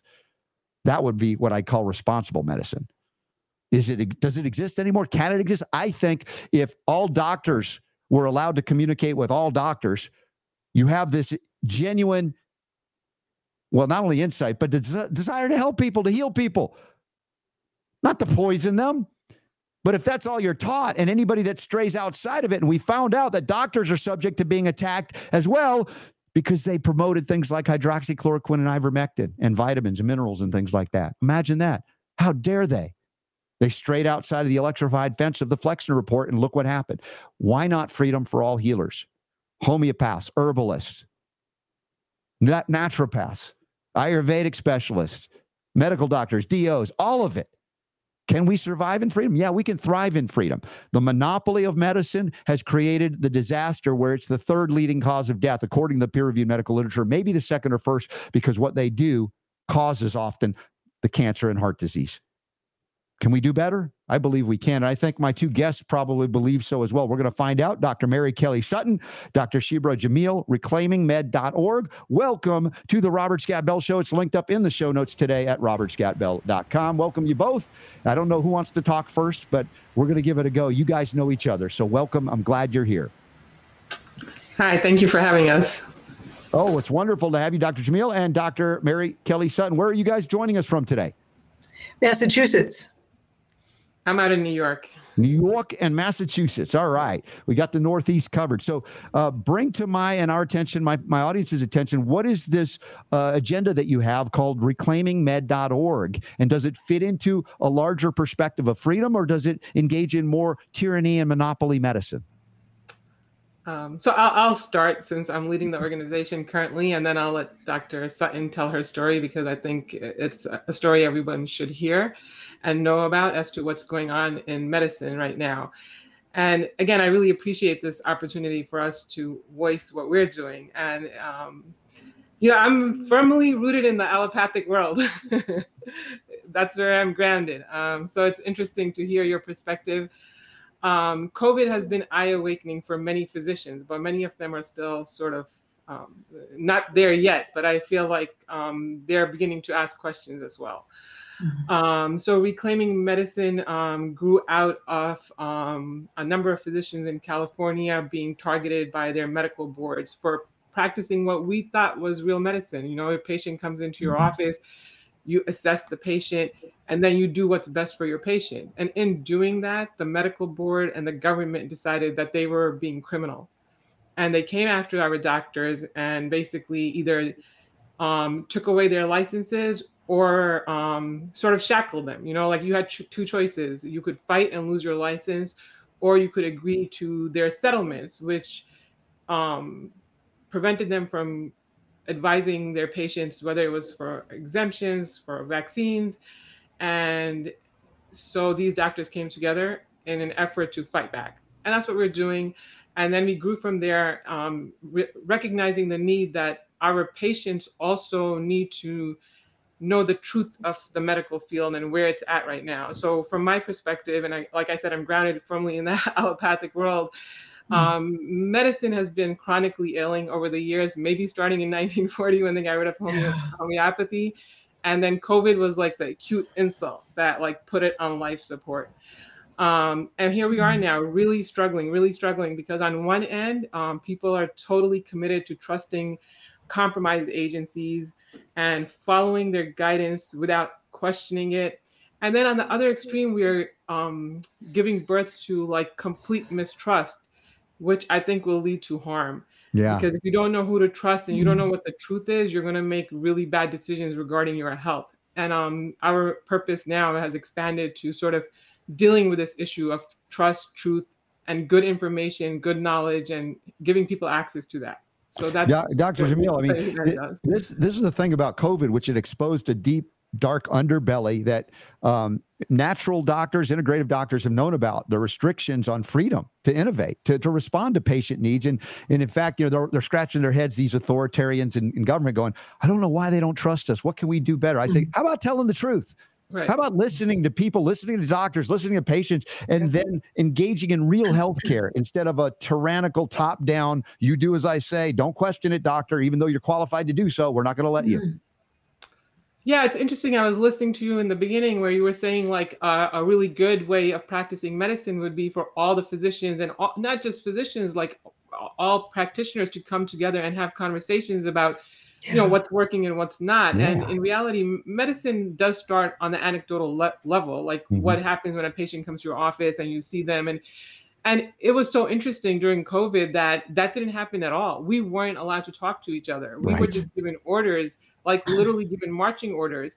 And so I remember in the old days, we would have grand rounds, we would have M&M. Mm-hmm. If there was something new or something mm-hmm. novel that we didn't understand, all the doctors would get together, the residents would be there, whoever was involved in the care, the care team of the patient, and we would just have open conversations about what's working, what is. It didn't happen during COVID. So if that wasn't a red mm-hmm. flag for people, then that's a little weird too. like, yeah. why didn't the medical community say, "Oh, why aren't we allowed to discuss this? You know, and there was a lot of really strange things going on. Dr. Mary Kelly Sutton, you became a doctor because you wanted to be a robot and be told what to do by people that don't know how to do medicine, right? Never thought of it that way. I mean, no. isn't that weird when you think you step back and you go, wait a second, who's the doctor here? And they're telling the bureaucrats are telling you what you can and can't do. Yeah. Yeah medicine has always had a wonderful camaraderie. And it was a beautiful experience to work in a hospital where people really worked together for the sake of the patient. And it seemed like different from law, which was more adversarial. But now it's got divisions inside of medicine as well, unfortunately. Well, yeah, and and the thing is, you know, that's why I bring this up for both of you. As a homeopath, I'm not anti-doctor.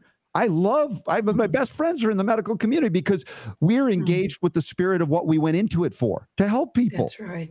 Not to That's dominate right. them and, you know, eh, or to just take orders from bureaucrats that couldn't heal themselves out of a wet paper sack. I mean, they, this is not what the spirit right. of, you know, going in. And remember, medicine isn't just a science, it's an art. It's the ability mm-hmm. to be present and respond. Right. And, you know, what became more obvious to most, including even those in the medical profession, is that the system itself became broken when it became bureauc- bureaucratized, mm-hmm. when freedom to innovate was lost. And I think monopolies are always places where innovation goes to die and prices always go to rise. Mm-hmm. Where is our embracing of freedom and innovation? And that's where I see the physicians that are friends of mine all are in favor of what we're talking about to share information, right. not isolate and dominate. So I think maybe you would want to hear Dr. Sutton's story, and then we can get into other conversations. Yes, um, sure. You know, we are working very hard on bringing the the, the patient physician relationship back to its um, real um, where it belongs. Meaning no intermediaries, no third Yeah. party peers, no government telling us what to do. You know, and sometimes that requires a little bit of sacrifice. Maybe you have to make some out of you know out of pocket pocket payments, get rid of insurance. No, Mhm. nobody wants to think along those lines, but a lot of what you're talking about with the monopolization, the corporatization, and the for-profit model comes through these third-party systems Oh, um, yeah. interfering in our practice. But I think Dr. Sutton's story is one that everybody should hear, and it's Oh, I'm a- um, I'm anxious to hear it. By the way, the website that's linked up today, if you guys want to learn more about what they're doing, it's called reclaimingmed.org. And you know, we won't be able to go into everything in the time we have together, but my goodness, I want to hear at least the base stories that what what motivates you, what's driving you to do this. And I think uh, overall this is going to be better for those that go into the physician field, but the patients, you know, that's really the bottom line. Do you go in to help them or you go Right. in to just, you know, put treat them as new numbers, right? And and I don't feel like that's the heart of healing. Well, medicine is really different than when I started because in the beginning it was really a profession and the individual doctor worked for the individual patient and had freedom to make judgments on behalf of that patient. But over time, medicine became first a business and then an industry. And part of what's happened is the medical boards used to say their mission was to protect patients, but now they say it's to protect consumers. So just that change in vocabulary has tried to shift medicine from a professional relationship to a retail relationship. And we're not retailers. We're really different. There's no relationship in the world that has more vulnerability uh, than that of a doctor patient relationship. It's not that vulnerable in education or in uh, any retail exchange, nothing at all. But it's not respected anymore and it's been hijacked and taken Mhm. down a business route. Yeah. It used to be considered a, sacred relationship. Yes. It it was it was a spiritual thing, and I think part of where medicine went wrong. You know, I mentioned the Flexner Report of 1910, but when it lost the connection to spirit, you know, we know body, mind, and spirit. It became Yeah. about reductionism, manipulating chemistry. Really, that's it. That's life, and it's just so It's overly simplistic to the point of absurdity where people are leaving. They're going, I can't talk to my doctor about this stuff. They're not trained in what people are going outside of the realm. And now many Right. doctors are, are going outside of their medical school training to learn the things they didn't learn in medical school. And that's a good thing because we all want to be able to meet the needs of those who are saying, hey, this stuff ain't working anymore. Well, the medical boards have police power now, and the doctors are suffering, and so are patients as a result of that. So, when I was working in California, it began its succession of laws to take away parents' rights regarding children's vaccinations. And I was part of Physicians for Informed Consent, which was a group of doctors that read the law when it came that said only medical exemptions could be given. And according to the law, we wrote exemptions but I had three complaints given against me that was not from patients. Two were Department of Public Health officials, and one was a school nurse. Wow. So I ultimately lost my license in California without any patient harms, without any patient complaints. Mhm. And then Massachusetts uh, and New York both copied California and revoked those two medical licenses also. And in New York, I had not used the license ever. I had gotten the license in 1982 when I was considering moving there to take a job. I ultimately did not take that job. So I never saw a patient in New York, didn't have the chance to hurt anybody. But the board voted unanimously to remove my license to Mhm. prevent the risk of damage that I might do to the public of New York. So somehow New York felt it was more important to spend the time of all those lawyers and board members to I was a bigger threat than all the crimes that could have possibly happened in New York. If this isn't, uh, uh, you know, a telltale story for all physicians, and I'm now talking to doctors everywhere, that the licensure concept is a failed concept. It Mm. protects an economic monopoly. It doesn't protect the patients. It doesn't protect the good doctors. In fact, it often doesn't go after the bad doctors. I remember some years ago, the Atlanta Journal Constitution did a, an entire a series of articles on how licensure was being utilized inappropriately to attack doctors that had done nothing wrong, yet those that had done wrong, right, and like Mhm. taking advantage of patients, sexual abuse cases, were not being delicensed. It's like, what is going on here? And I argue, you see my shirt for freedom. And Mhm. it doesn't mean that you, you open it up for anybody to claim to be a doctor that isn't, but board certification. There are other ways to establish credentials and validity to what you do. Licensure is not one of them. That's a business thing. That's a, a Mhm. lockout of competition. And if you're really good as a doctor, you welcome competition. You're like, bring it on. I know what I'm doing. And you'll rise to the Mhm. top. But I think the licensure, and not just in medicine, often protects Right. the, the worst among us. Uh, so I, I'm just throwing that out there as another concept that we might we might need to grow out of. Right. There's issues in the legal system as well, because the concept of reciprocal discipline is what allowed the two subsequent states after California to revoke my license without examining the issue. Mhm. So the fact that I had followed the standard of care that was in writing and that my expert witness was more qualified than the state's expert witness it, and had a corrupt hearing was never considered. Hmm. And so the problem with reciprocal discipline, it, you might save some money if there has been a real crime like insurance fraud or sexual misconduct, yes. Mhm. But if there's a mistake, then you multiply the mistake and you multiply the injustice. Yeah. Has there been some, uh, let's say, consideration of, of these topics to maybe push more for doctors to establish private uh, membership associations where they can have private license being granted as opposed to this idea of being in the public domain where a bunch of oaf bureaucrats are destroying the integrity of what's left to medicine? So the way the system currently stands, it's very difficult to practice in in the sense like now Kelly, who was valued by many patients, she took care of thousands of um, you know, she's an internist, so she had a very big practice. Her patients love her. Um, when they took her licenses away, it really handcuffs her. She's not able to prescribe. She's not able to get tests. She's not even able to present herself as a qualified physician anymore and even though you know uh, kelly practices a, a very um, integrative she has a very integrative approach um, and when she's resorting to using um, pharmaceuticals it's done with a lot of caution but we all know that at some point maybe that is necessary. Um, now she wouldn't have that access to that tool in her toolbox and then that limits what she can do for her patients so we haven't created the system where we can work outside of that licensure and be able to manage our patients um, and Mhm. I think uh, that should be a long-term goal. But in the short term, we have to get these um, governing bodies to stop behaving in criminal in a criminal fashion because what they're doing is outside of the law. Mhm. So um, the second part to Dr. Sutton's story was that the way the California government targeted her was a witch hunt.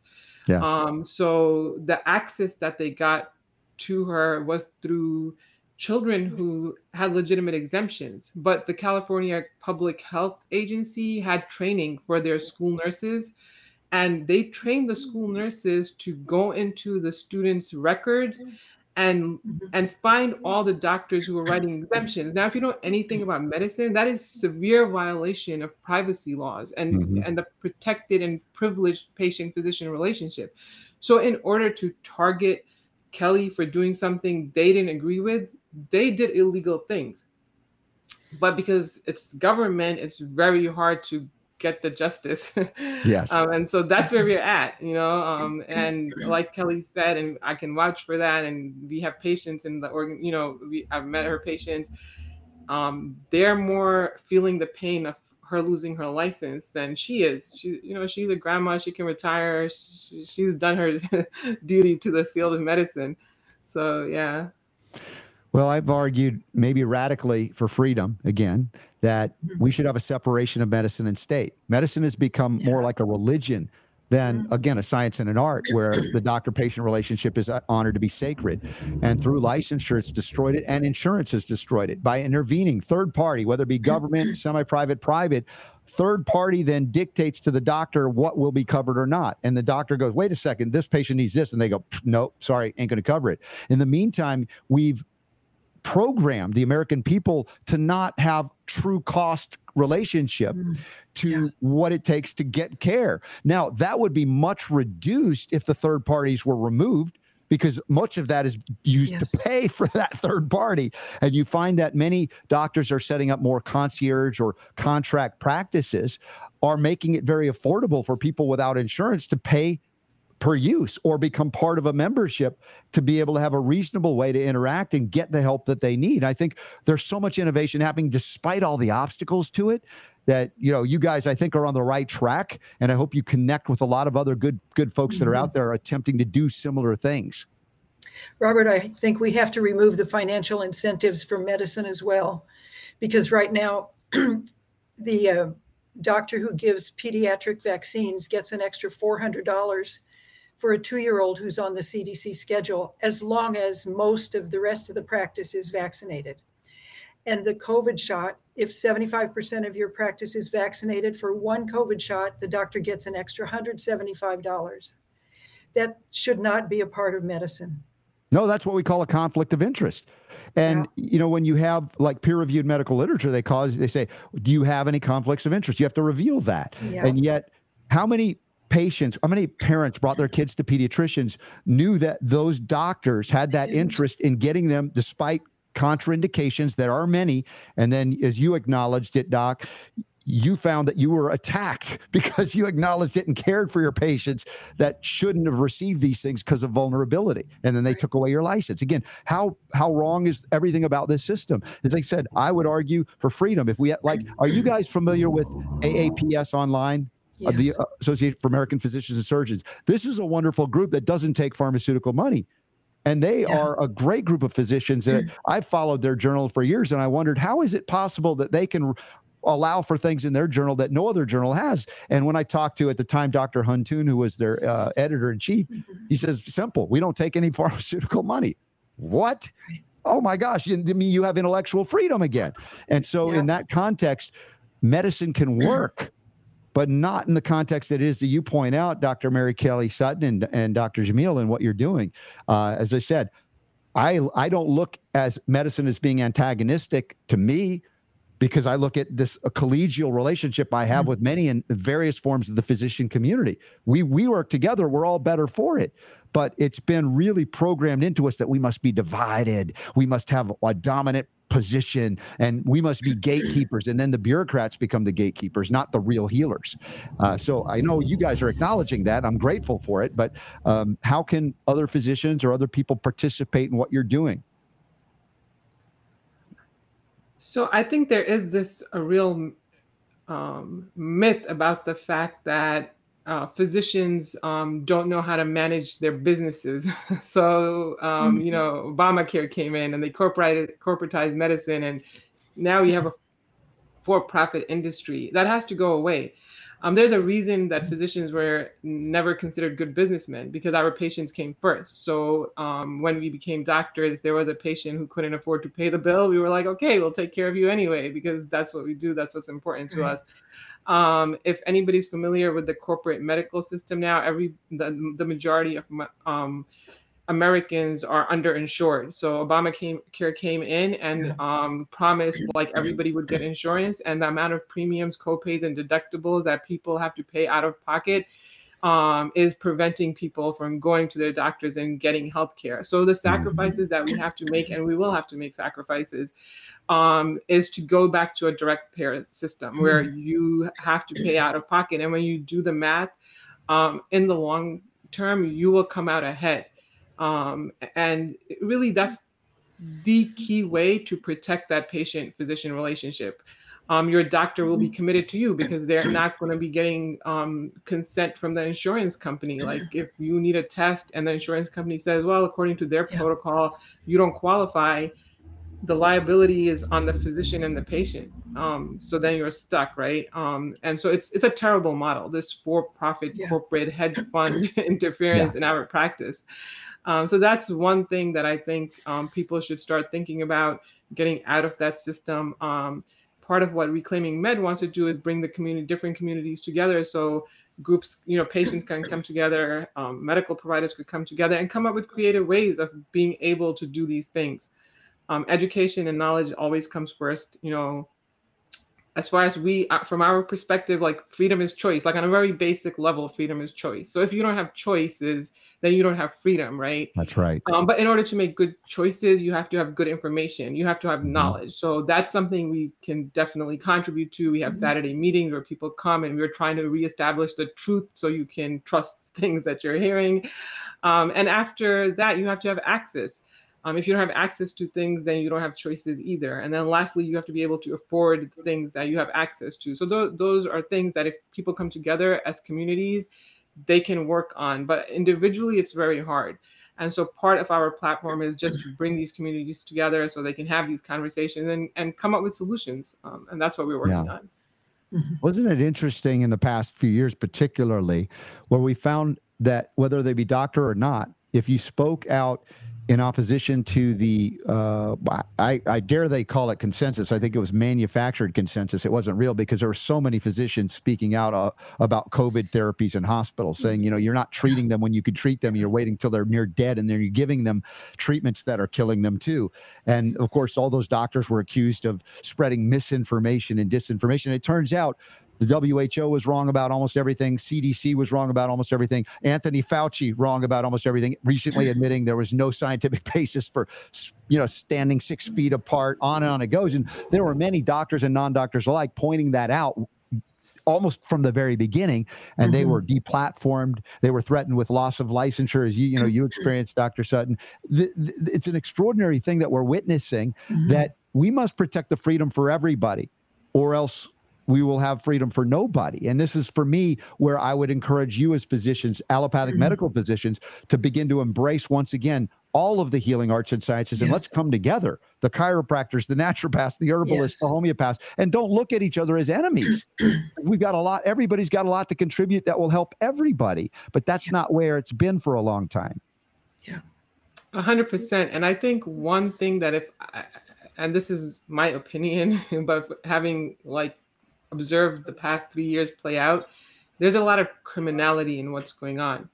Um, to separate the science from the criminal activities because you can't address crimes through science, right? Um, so this idea of misinformation and disinformation in the medical field, it's a criminal enterprise. Like the medical mafia has put that out there to shackle like the well-intentioned physician and prevent them from doing their job.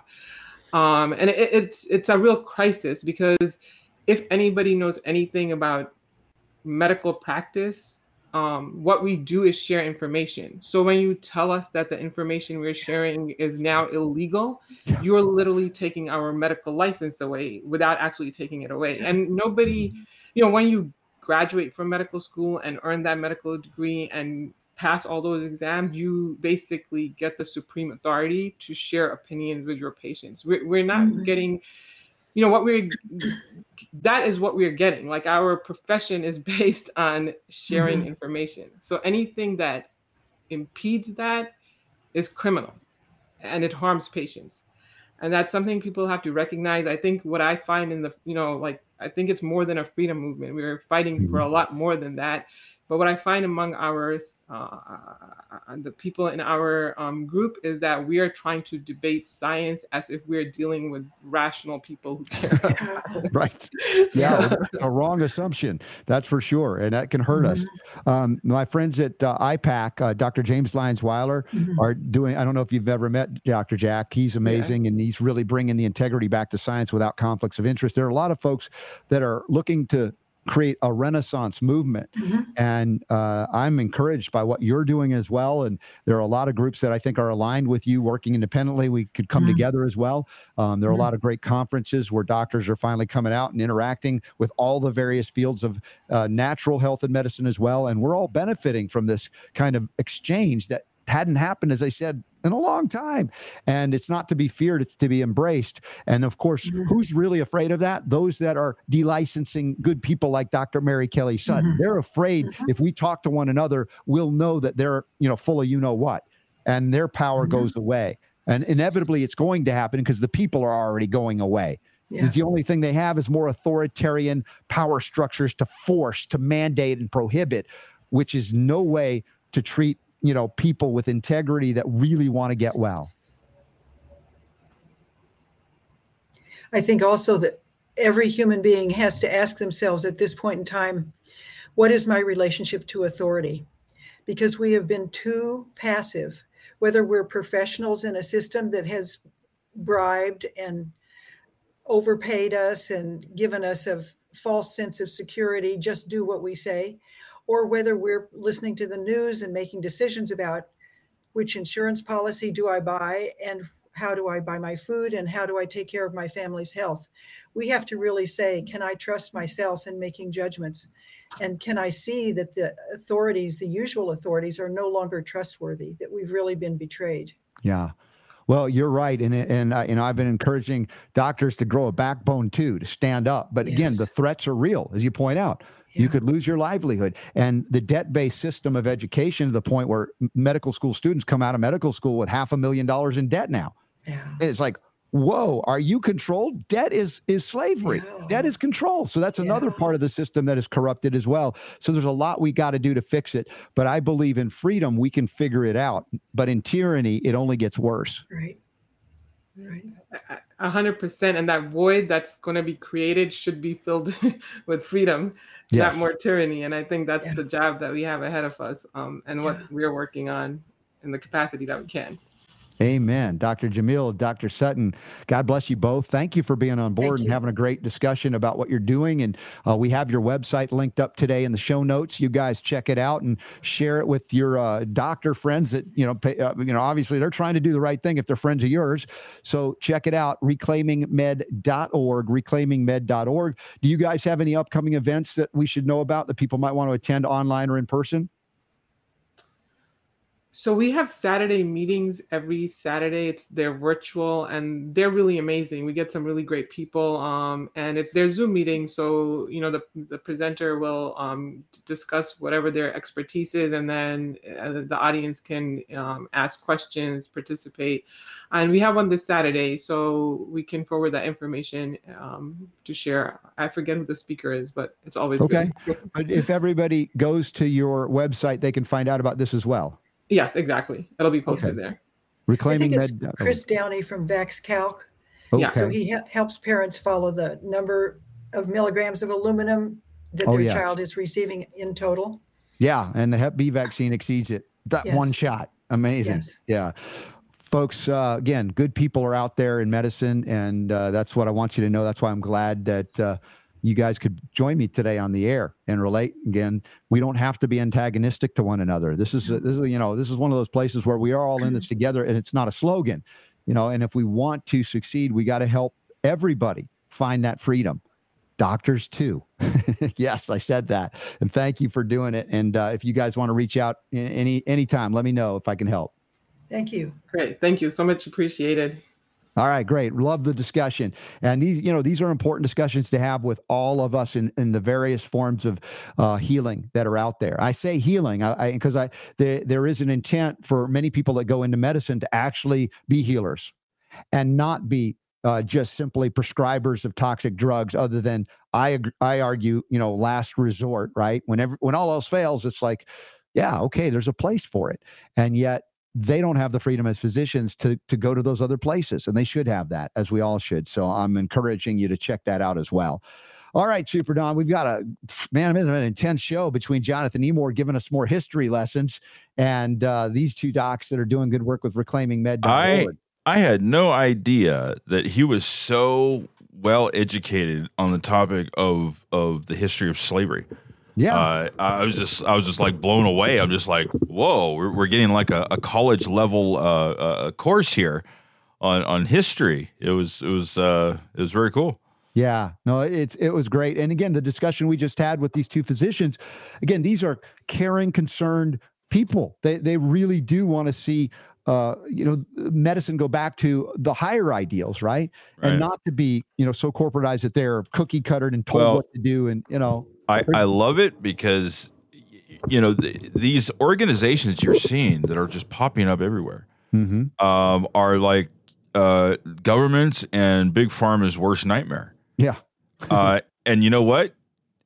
It's their fault that these organizations exist now because it was the the the heavy hand uh, during the, the the pandemic COVID situation Yeah. that created these organizations. They Mhm. didn't exist at this Right. level before Yeah. that.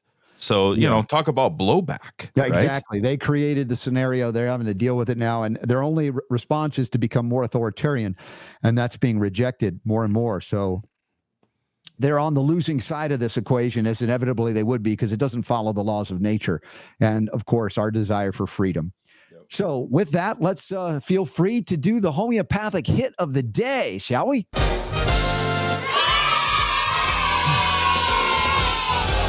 Playing all of the homeopathic hits every day, right here on The Robert Scott Bell Show. The Lost Medicine of America.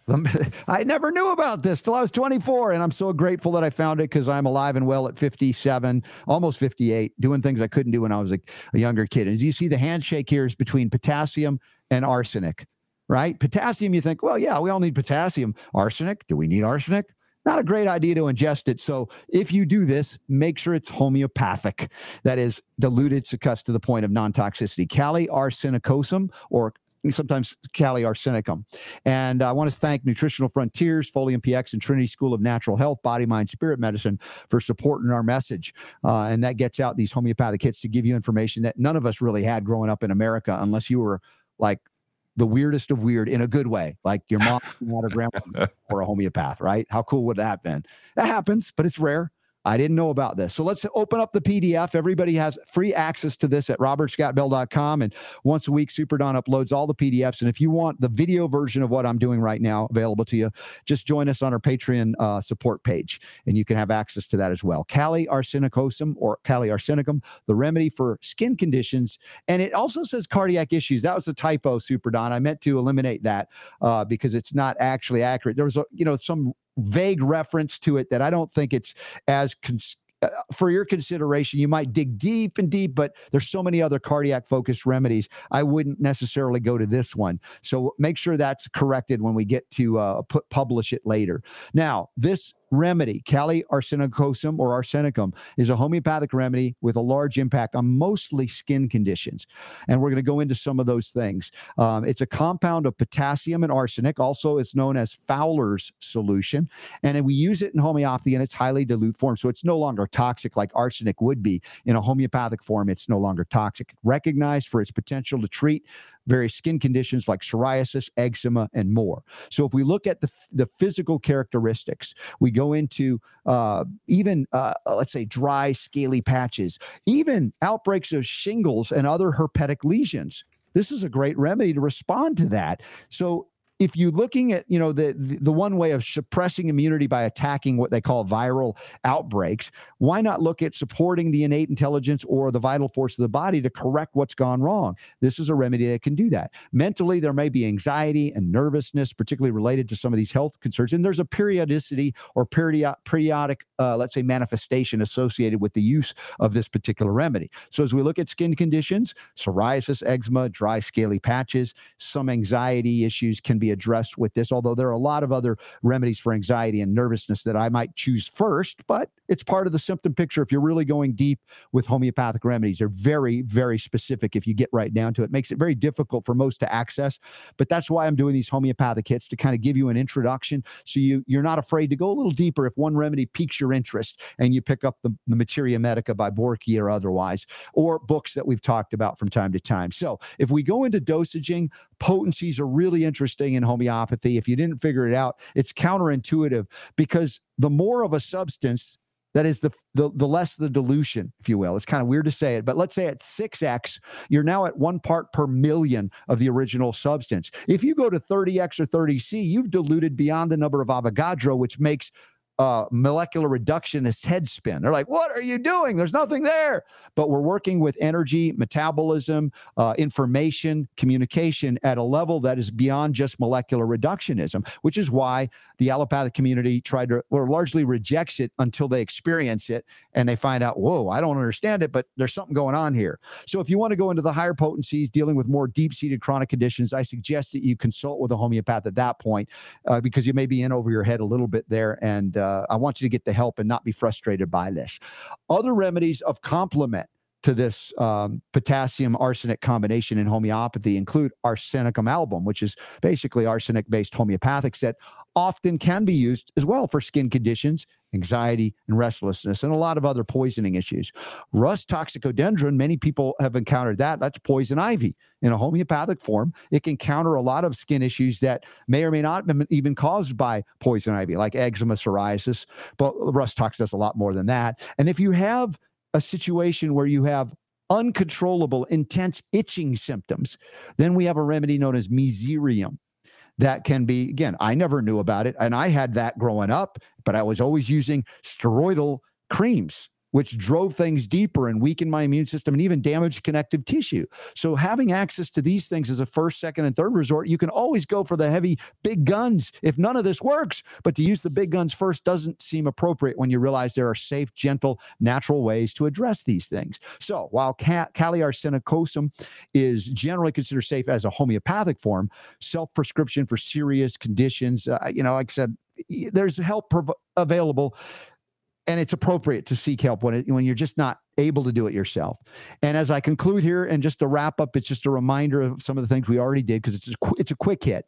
It's a valuable remedy. It's not often used, but it's a unique one if there are really intense skin issues that are not responding to anything else, um, like eczema, psoriasis, or even herpetic lesions and, and, and shingles. Uh, so tune into the Robert Scott Bell Show. We'll keep bringing you these homeopathic hits every time we do a new live show, and you can download them later for those of you, especially if you're part of our Patreon support crowd, you can see visually what I'm talking about. Remember, this is for informational and educational purposes only. It's not to replace a doctor if you have or want one. But as I've recommended before, if you want a doctor, ask them how often they have a bowel movement, because if they're going fewer times than you, you know what they might be full of. So be careful. Just and if they're offended by the question, they're not the doctor for you. But again, I love that the docs are joining in and wanting to in, in, invest in this knowledge and this education to empower you, them, all of us with information because that's what this is. It's not to replace anything, it's to provide you with tools so you can make better informed decisions about the care of your health, your family, your loved ones, your children without governmental or third party interference if you believe in freedom like I do. And if you do, you'll stick around for the bonus round. It's coming up in just a minute because the power to heal is yours. All right. Are we back? I think we're back. You know, you weren't even watching that, were you? No, what was it that you were playing? i was busy typing no. a message to Dr. Sutton to see if she wants to join us in the bonus round because she's hanging on. You, and I can tell she's awesome. I, work, I work hard I like on those. What? And anybody else notice notice what I did there? What did you? I got a kick out of myself. Never mind. Okay. No, never mind. Nope. All right. Well, our Dr. Sutton wanted to take off. All right, no problem. I, look, I, I, enjoyed having the docs on today. Was I offensive to them? Do you think in any way? I thought I was offensive. Well, you know how it is. I'm a homeopath. I could offend anybody, right?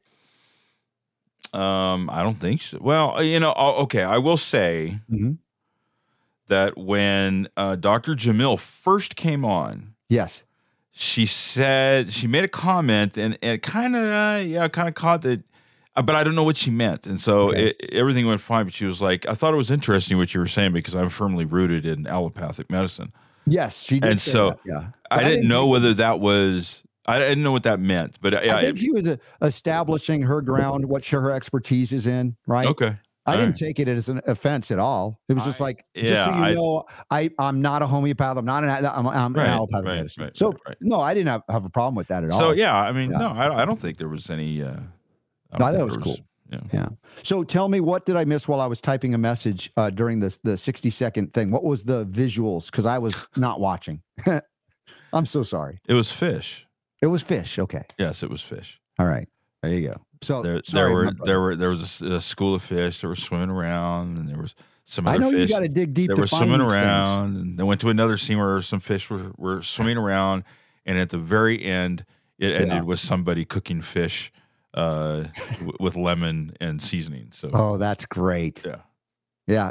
That remember. Oh, again, another memory, a movie memory. Monty Python. I think it was uh, Meaning of Life uh, wasn't there one scene where it was like fishy, fishy? fishy you know what? Fish? I it, no listen. I that's one of you. You really like that one. It yeah. makes you laugh. Yes, it does. And I think yeah, no, there was an incident incident uh, instance uh, not too long ago. Mm-hmm. Well, maybe it was a couple years ago now, Yeah. You- time flies. I just I can't have no. I have no concept of time anymore. Right. But uh, you you had said that your son had said something or done something or or whatever in that was in reference to that scene. I Yes. had never seen that before. oh, you hadn't? I was just like, "What is this?" Yeah. And so I looked it up, and I was just like, "Holy crap! I have never seen this." And it's like it is like the weirdest. I I, I don't know what the context of it was, Mm-hmm. but it was just a scene. But it is like the most bizarre thing I've ever seen Monty Python do. That whole scene that they do, I was just like, It was it's it's like some kind of like artistic expression right. It was like thing uh, that they're doing. And, modern art in you know in a way you're like going what is what is going on here it was so bizarre but that, you you know you got to that point where you're just you're lost in it and just laughing giggling it's like, like what? I've never forgotten that. Yeah. Ever since every once in a while, there's a, a reason for me to say say Mhm. fishy, fishy, fishy, fish. You know, I just do, and people look at me funny, like, wait, what? now did you see the scene where he brought him the one little mint wafer the little thin little wafer that scene from the restaurant where he's like hurling massively that was Mhm. from the same movie i believe totally gross but Was it? No, I again didn't so see that. absurd but By the way, I just got a over. text message yes from your wife. really She saw the fish. yes well she was watching She saw it. I was busy messaging. I'm sorry. You know, I can be distracted once in a while. I'm allowed. I'm a host. Yeah. Super Don's here to pick pick it up and uh, make make sure I get back on the tracks. Mm. So I just dropped it. Was this the comment of the day? Did we get that included? Oh, I did not. No, I'm sorry. I got. Okay. I was doing a hundred things at the time, and I forgot. Well, it was a nice follow up anyway uh, to a previous me- comment. Remember Beth Ann, where she wrote in, it's like, I got the materia medica, right? This Boericke, right? And she's like, I, I can't. And this is no slight to Beth Ann because I've warned everybody about this.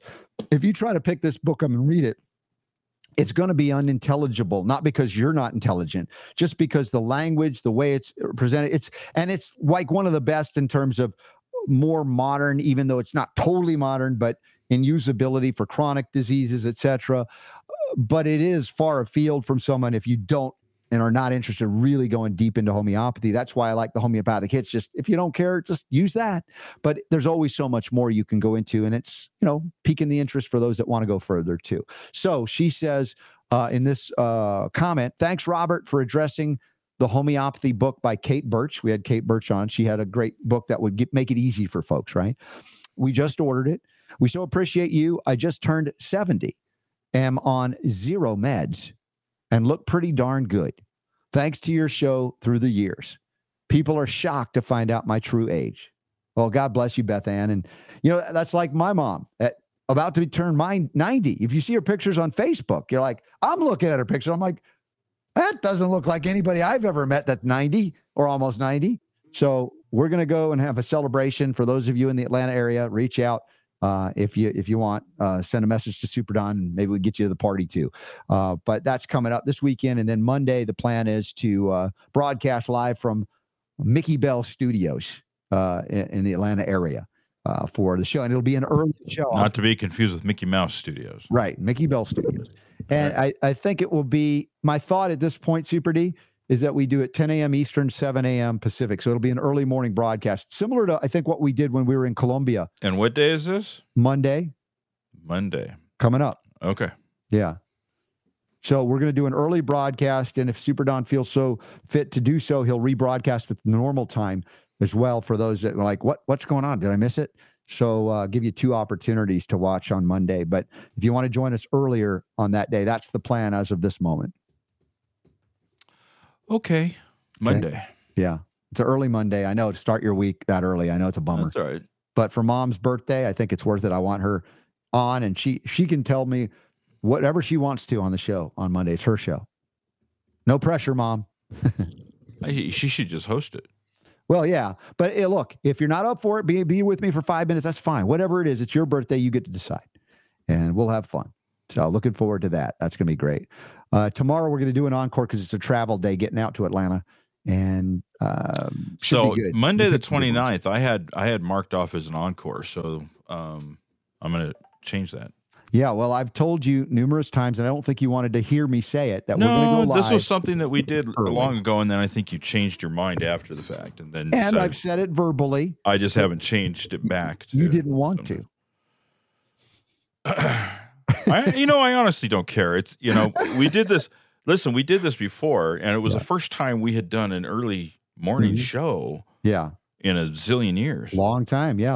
Um, and you know what? I mean, it, it, went fine, and it was Mhm. actually kind of cool because I ended up having like the rest of the day. the rest of the day, exactly. So so you have that Monday. yeah, all right. That'll be fun. That'll be awesome. All right, let's see what else we have here. What's that like? Seven o'clock my time. Uh, let's see, ten o'clock. So yeah, seven a.m. your time. Yeah. That's the plan. Yeah. That way I can get out to the airport in the afternoon. Atlanta's crazy. It's, it's just too big. They should have two airports in Atlanta. There's just too much going through that one airport. That's my opinion. I mean, people of Atlanta, you might agree with me too. If you have to go in and out of there, All right, so let's see what we got. oh yeah, anything on on Rumble or uh, I think we had some people watching on Twitter. X as well. Liberation Station was hanging out, talking about stuff. Um, and then uh, somebody dropped a link to some. You get those those people on Rumble that will just like they'll stop by in, in your chat Hmm. room and say, "Follow me at this thing, whatever." I'm like, Right. "Get out of my chat room." so, so that's it over on uh, on Rumble. okay. And let's see what we got going on on Facebook here. Kim says, Happy birthday, Mickey Bell. All right. And Cleo is there. Steve's there. And yeah. Okay. I think we're kind of caught up on there. What did you think? I, I thought it was interesting. I'm glad we were able to get to that before we ran out of time with Jonathan at the end. That story about the government trying to prosecute people who who made fake uh, vaccine cards for COVID. Mm-hmm. And you know, he made a very salient point in the, under the common law. If you are forced into a situation where you have to choose your ability to feed your family or comply with something that could kill you, that there is a legitimacy to you know that I was a big fan of people doing the fake cards because you know it wasn't a pushback to stand up and go, we will not comply. At the same time, if they're going after these people in the midst of their fraud and defraud and unconstitutional, it's like it's gonna it's gonna blow back on them even worse. They're just so stupid that they're wanting to go that route. It, that's, yeah. I mean, I understand. Mm-hmm. It's a tough one. I mean, you know, the thing is, uh, I, I would, I think I would tend to agree with you, um, but uh, you know, I- I, don't know if it were for, if it were me, Yeah. um, if I were going to forge Mm-hmm. a vaccine card in order to be able to go to work, and if I got caught Mm-hmm. forging a vaccine card because I went to work, Yeah. I would be more inclined to go, you know what? I knew when I did it that there was a chance that I would get in trouble. Technically, you know, it's a law. Whether you agree with the law, you don't agree with the law, it's still, you know, it's still there and the the chance of getting caught is something that is very real. Mhm. Um and so I would probably just go, yeah, okay, whatever. I got caught, but I still don't care. Yeah. Uh whatever. Here's here's the fine. I Yeah. you know, I still did what I thought was the right thing to do, you know. but it sounds like someone like Emord would have no problem defending you in a situation. He could like try. that. I don't know how well that defense would work because you know, in order to say, I mean, I'm t- trying to think as like a like an attorney, Yeah. right? Um, that I'm not, but Mhm. uh, you know, to say, well, um, people jaywalk, so you know, uh, that makes it okay that I did what I did because Well, other think people more- break other laws that maybe aren't don't make more- sense or I think that wasn't the strongest argument he made. I think the more the stronger one was the necessity issue. oh sure, The people on a drown, you know, would drown and die or go to shore and there happened to be trespassing on private property. You'd be hard pressed to have Right. Uh, but what the problem you would have is you would have to then Mhm. prove, yeah. which at this point is At an this point, it'd extremely difficult thing to do, to prove that there is an equivalence between getting a vaccine and drowning in a lake. Mm-hmm. I now, y- now that- you and I Yeah. would look at that differently, and our opinions would be the same. But in a court where you have to present proof that would be accepted by a judge or a jury and convince them of such, that's going to be a bit of an uphill battle. Well, if you get a jury trial today, I think you can succeed because so much information has, has flooded out. Unless they're only watching MSNBC. And Here's the problem, dude, Yeah. and I get it. I get it. Yeah. But ha- having had some experience with these types of things and seen other people that have dealt with the court system, Sure. it sucks yeah, no, because you not- get into a good trial. that- Yeah. trust me, listen to me. Yeah. If you get into a trial and Mhm. you get up against a good attorney, a prosecuting attorney. Yeah, they're going to load that. I mean, get the process of cre- of getting a jury. Yeah. I'm They- not they arguing that it's a good r- route to go down. Right. have to go down, but I'm just saying. From How many how many hundreds of thousands of dollars would you end up spending trying to to do that? The Look, the system's I- rigged, man. I It just know, is. It is rigged, and I don't dispute that, Super D. I'm just Right. saying, f- fundamentally, philosophically, even talking lawful legal issues, Yeah. uh, I think that it is a defensible position.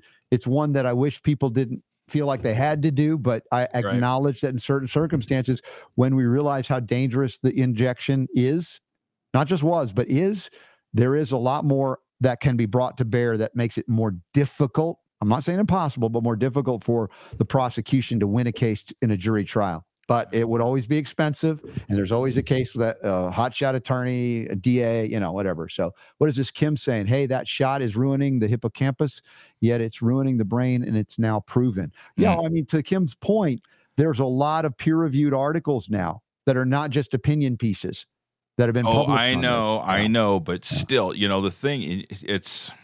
Yeah, okay. Observation, observation, observation. Yeah. Having been in this this space now for for eight- 18, 19 years now, uh, and and eh, having my perspective, Yeah. which some people appreciate and some people don't. Who doesn't? Yeah. Well, Kim may not because Right. I understand what, what you're saying, Kim, hmm but we still exist in a society of my science is better than your science. Yeah. That's just that's just how it is. And and at this point, you know, somebody ah, damn it. Another thing I'm trying to work on is the you know. I was Mhm. listening to myself uh, uh, yesterday on the podcast Yeah.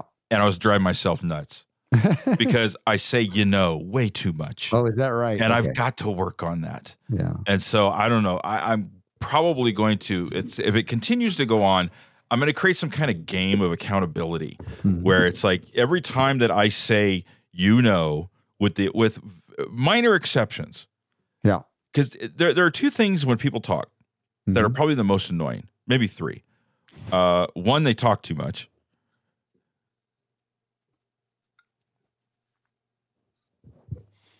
Uh, two,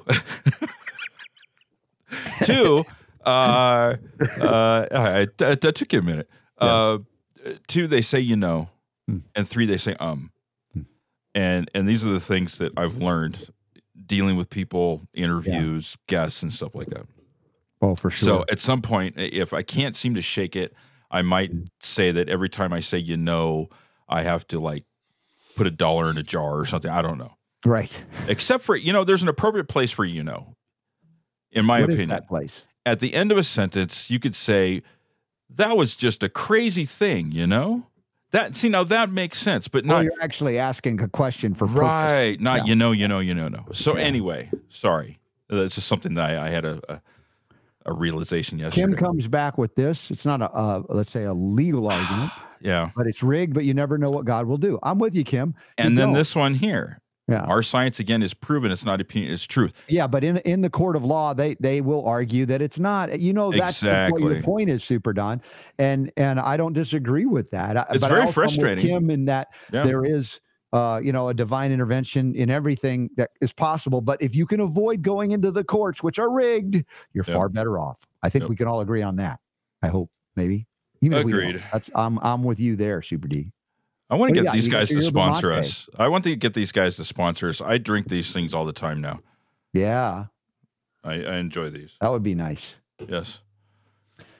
Guayaki. Back in the day, I remember when they were first importing the mate bulk from Paraguay in South America, and Mhm. I I was introduced to it uh, by a couple of uh, their health. They owned a health food store in Waco, Texas, and I don't know the man. They were a married couple. He was uh, old and frail, and I don't think he's alive anymore from my memory. But uh, I remember him being introduced to that, and then then connecting through the natural products industry, going to all the trade shows, and they were just like coming on the scene, gangbusters. They didn't have all of these uh, advanced products like these soda like bubbly kind of versions. They've really gotten sophisticated there from a simple thing, but it's a Mhm. great product. Uh, you know, I still like the mate after all these years. And we've got a chain of of coffee uh, places here that uh, called Dutch Brothers.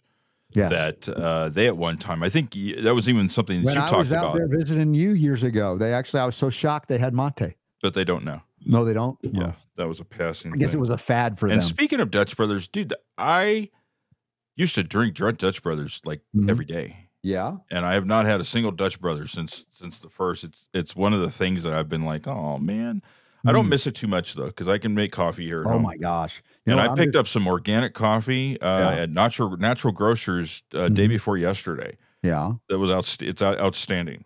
Mm. It's super great. And I've got. Nice. Um, I kind of fluctuate between using. Uh, there's a monk fruit uh, liquid that I use for the sweetener, Mhm. but I also picked up some organic blue agave okay. um, that I'm using as well. What's you And know? you, have done raw honey too. oh, I did it. I did it. Sorry.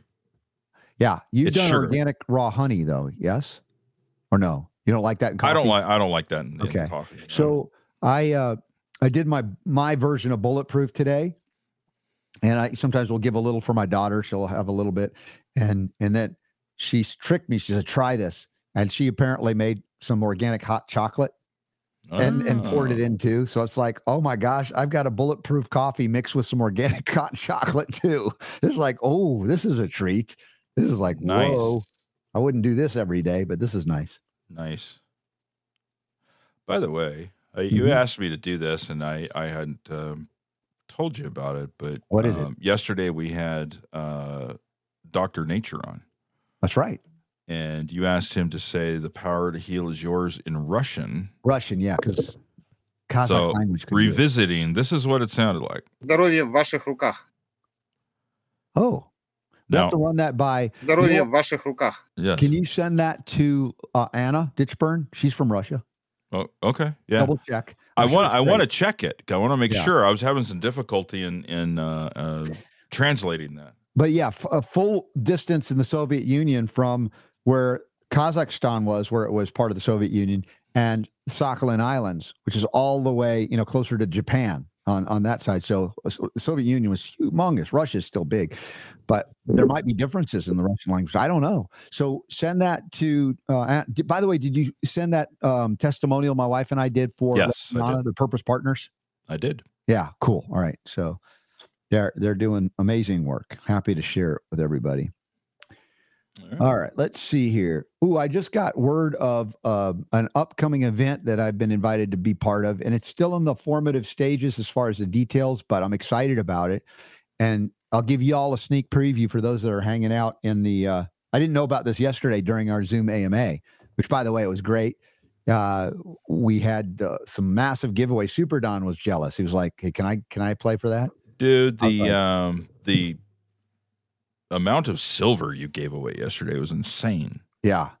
It was like I I had this stuff and I was like feeling, you know what? Let's start the new year off and let's uh, be abundant, right? And like the six different prizes were like amazing. And so and one I we had Cardio Miracle, one of them was given away too. Mhm. So folks, believe me, most of you that have participated in the the the uh, Patreon thing, if you won a prize, you probably got more in value monetarily speaking than what you've given. And I'm not complaining because I love the fact that you would be willing to do anything Well, to help us and support us. you were giving away you get i mean several what was it two or three uh people won like six bottles of silver Yeah. i mean the retail value on that is Yeah, I i mean that's That's, that's, more- really more than some of them support us for the entire year. yeah Right. that's great and I would say, yeah, if you feel up for uh, raising the level of patron support, that would be okay. But it wasn't why I was doing it. I was just really grateful and starting off being abundant, you know, and saying thank you. plus Yeah. plus the people on patreon that were with us there yesterday got a sneak peek of the new website That's right. You guys, your support is making this possible. And uh, please consider that. And even if you join now, you can access all of the uh, the Zoom AMAs we've done prior, uh, well, after the YouTube. A few, first two or three, I think, were on YouTube that got banned Yeah. or something. Yeah. But we have now uh, you can access all of that, and we'll we'll determine like next month should be on a Saturday morning or midday. Uh, we'll figure that out. And I, you know, I forgot to send out the invite until like the day before, but still, hopefully everybody can catch it. It was great. Yep. Uh, and it's posted on there in case you missed it. yeah, you go got to post it up pretty quickly. Yeah.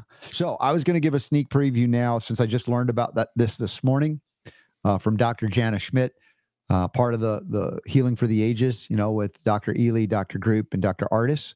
Uh, let me go into the calendar again and see because I think I added it to our personal calendar so we'd have it bookmarked and I wouldn't double book myself. Isn't it like September of next Yeah, year? we're we're we're Yeah. looking ahead to September 2024. Uh, the Ages Conference will look to be September 12th, 13th, and 14th. And I don't know if it's going to be in Dallas again where they had it first time. It might be. I'm not sure. But just say, mark your calendar. You want to be part of the most extraordinary group of docs. And now they've invited me in as well. I feel hum- humbled and honored. Um, that'll be the Ages Conference, Healing for the Ages, um, 12th, 13th, and 14th of September. I don't know if like anybody knows this, but I just want you to mark your calendars because you know if you can be there, you'll want to be there. Uh, Obviously, it was way before they have any announcements on this, but Right. mark your calendar, gentlemen. Right. Mark your calendars, yeah. ladies too. All right. So that's an addition. Let's see. We got coming up uh, the second and third of February. Sooner than we know, we'll be here for the uh, San Antonio event, the Autism Health uh, Summit, and that's thanks to Tracy Slepcevic. And if you can't be there with us, then you could stream it online. That's going to be great. Ah, oh my God, this is so. This is like a treat beyond treats. Sneaking some hot chocolate into your Feel like feel like coffee. feel like you're cheating. Do I feel like I'm cheating? Uh, no, I don't know. I don't think of it that way. This because it's a delicacy for me. It's like a real. It is a treat. I, I think I'm treating, not cheating. That's that's what I think. So this week uh, did the uh, challenge of the week max out challenge. Uh, I I'm in second place, Super Don. I may not win because of Kiki, who I've talked about. She's a beast. She's amazing. She is so, and she's over 50 too. So I can't like go, uh, yeah, it's because she's 20 or 30. This this woman's amazing. She's tenacious and she's very competitive. But I don't mind losing to Kiki. Uh, and- but uh, yeah, second place. So that's not bad for the the max out challenge. Us old people got to stick together, right?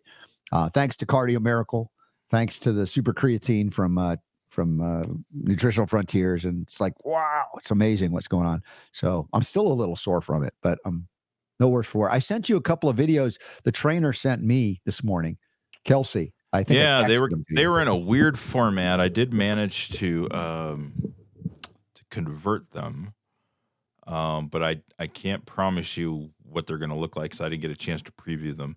might be a little weird, huh? Here's the uh here's the first one. just- trying to get to my 60 pulse points this morning and Kelsey was like, there it is. That's uppercut. Fast You're exhausted by the end of it. You know, this is like round 12 for me. I'm like dead. but that gets the heart rate up. Yep. And I made 60 pulse points. I was so happy at that moment. I think there was another one, but you don't have to play if you don't want to. But There is. I mean, I can play. it. that was fun. I can. Let's see But yeah, that, that's the see the the downside of doing cardio miracle is that your cardiac health and fitness is so good that it's harder to get your heart rate up, which is really a good thing for longevity. So is that the um, one I just played? yeah, that's the one you just played. That's the Okay. same one. But the uh, this other um, one's like a minute and a half or something. yeah, you don't have to play it. It's all right. Eh, whatever. All right. Here's here's RSB hanging out at the gym. Look at him wandering around. Just wandering around. Don't know what to the do. I'm already, you see, I'm already through the nine round thinking I'm not going to get there. And God bless Kelsey. She says, I'll get you there. and then she starts, you know, teaching me a different, you know, maneuver as you see. It's like uh one, two upper hook, right? And I think we'll throw in some ducks. But, uh, you know, this is probably around 11 or 12 at this point for me because I'm like, i- it's hard for me to get to those 60 pulse points when you're really in good shape and cardio miracle helps you to get there and that's a good thing as i said but i my goal is to get 60 pulse points every time and I can't do it nine rounds unless they're yelling at me for all nine rounds. It's hard because I'm not that self motivated. I'll get there, and I don't have a problem. I like doing this. It's not like a, I'm I'm regret regretting or dreading dreading. That's the word to go to the gym. I'm excited to go to the gym every time I go, and I know not everybody's like that, but I am. I love doing it. But when I'm there, I'll be honest. You know, unless they're yelling at me, I'm probably not going to put it all out there. or if there's not a challenge of the week, like every round, right? Then I'm really kicking butt. And I, I think I did like 70 or 80 pulse points in, in nine rounds because I was like, okay, I'm motivated to do my best, right? Right. So in this case, it's like, you know, she's calling the things and then you're doing it uh, normal. And then occasionally you switch to southpaw, which is a little awkward if you're righty. Uh, but there you go, a little bit of hit and punching and ducking. Don't get knocked out. Occasionally you forget and you get knocked out, but there you go. That's the fun I have.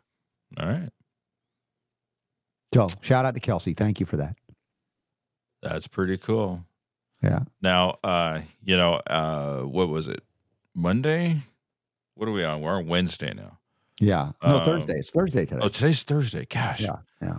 Yeah. You got to pick so, an encore tomorrow. Yes, I will.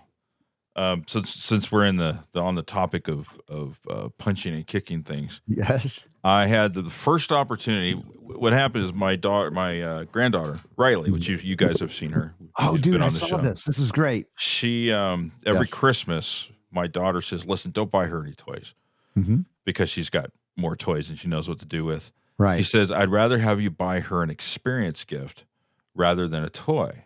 Mhm. And so over the years, we've she's done like tap dancing and ballet and and uh, uh, baseball, t-ball, Yeah. you know, and stuff like that. And so this year, uh, we signed her up for a. It's it's kind of like a kickboxing um, thing, kind of like what you do, Mhm. um, but it's it's it's a little bit different, but it's it's basically the same. And so my it's focused on kids, though, right? it well, I mean, everybody can do it, but this particular uh, class, I think, does have to do with younger younger people. And so I got to take her for the first time uh, on Monday, and so uh, here's here's Riley doing her class. All right, so we're starting off with that double jab, and we'll add to it. All right, I want to see that double jab. She's got a Make good that jab. First one fast, and that second one strong. Double jab, one one. Like she's a southpaw, if I'm reading Right. right. She's lefty. I think she's just trying to figure out what to do, but Her jab is good, though. yeah. And then she's coming with a around. I don't know if she's lefty or righty, but they have her in. Well, she is right-handed. stance. Okay. She is right-handed. She's right now in a southpaw stance, so Yeah. she's jabbing with her right hand. But she was looking good there. She's just very- she's very figuring cute. it out. She's learning how to do the kicks and the knees and all that stuff. So, So, like, does she have a month of it, or does she get more than that? How's how's it's that once a work? week. Once yeah, a week? it's once a week. It's a you know subscription. So Nice.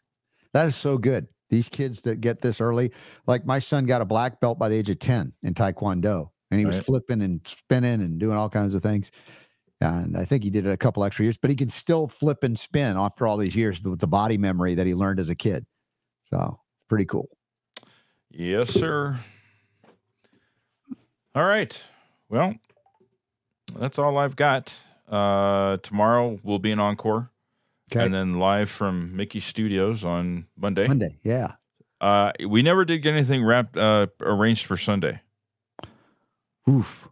so I don't know if you'll have any ability maybe while you're on, there. on on Saturday, it's possible that I can do a a recording like locally or something. So I'm not giving up on a Sunday conversation. Okay. But y'all keep the suggestions coming in, please. Uh, I'd like to do, you know, I, love I try. We had a suggestion for um, Naomi Wolf. We couldn't Naomi. Wolf. She's just Yeah. not available, Yeah. so she will be Um, getting her on soon. But we So couldn't I'm do it for bring, I'm bringing my broadcast equipment with me. So uh, if I have time on Saturday, I, I could do a, an hour recording with someone. I, I've got someone in mind I want to reach out to, but we'll see if that happens. I'll let you know. But if you get any ideas, let me know, and uh, we'll have the party for mom is Sunday on the 28th, and then um, the broadcast on her birthday on, on the 29th. All right. And if you guys want to get her a birthday gift, buy her book. I think there's, I don't know if there's a Kindle version. I think there is, uh, but it's uh, A Life of Many Colors My Journey from Israel to America. I read that right. You can find it on Amazon. Learn about her history. It's pretty fascinating. All right. So, anything else in the chat rooms before we hang it up for today and then see you from Atlanta? Going once, right. twice. You looking at all the, the various chat rooms? Yep, we're good. All right. Uh, one suggestion from Steve before we go. Maybe some motivational music like Danger Zone pumping through the headphones will elim- eliminate the need for trainers yelling at you to achieve your full effort output.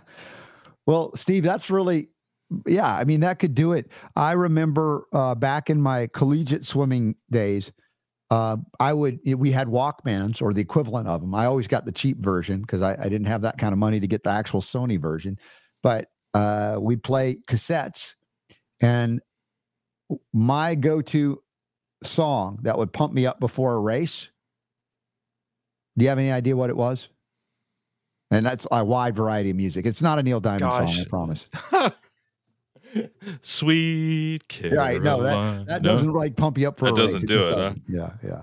So, Um, no, I don't know. all right, it's a song by Queen that Oh, narrows it. Stop me now. That's my favorite song. That- yeah, that could be a good one, but it didn't have the the the metal drive, the, the heavy guitar that I needed, and, and so at that time, I think you remember that movie um, Highlander. There can be only one. Oh yeah. I think they did like music for that, and and I think one of the the songs that was associated with that movie came out uh, on the album A Kind of Magic, Yeah. and the song was no, it wasn't "We Are the Champions." That came out long before that.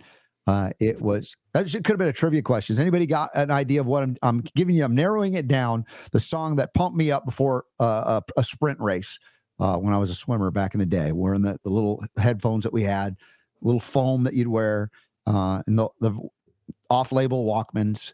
And again, Queen, "Come from a Kind of Magic." It was a song I think it was associated as well with uh, uh, the the movie Highlander.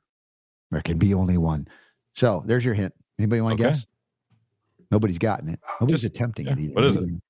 We are the champions. No, it's not. Steve tried that, but that's an older song. That was not it. Which one is it?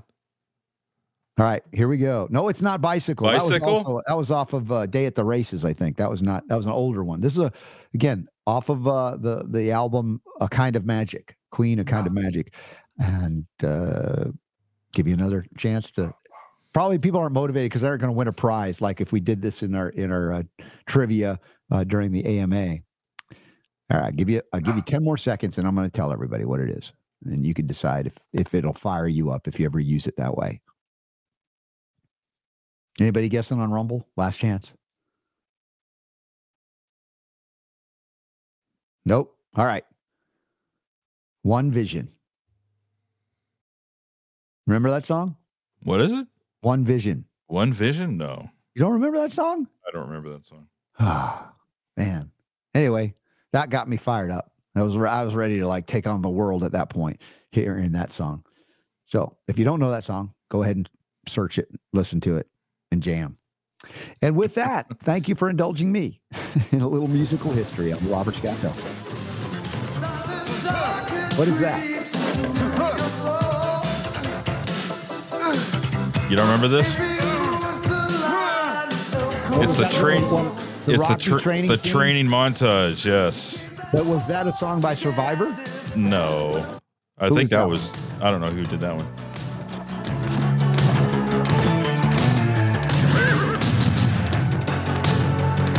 Remember this? That was when he was in Russia training. Yes, Rocky Right. Four.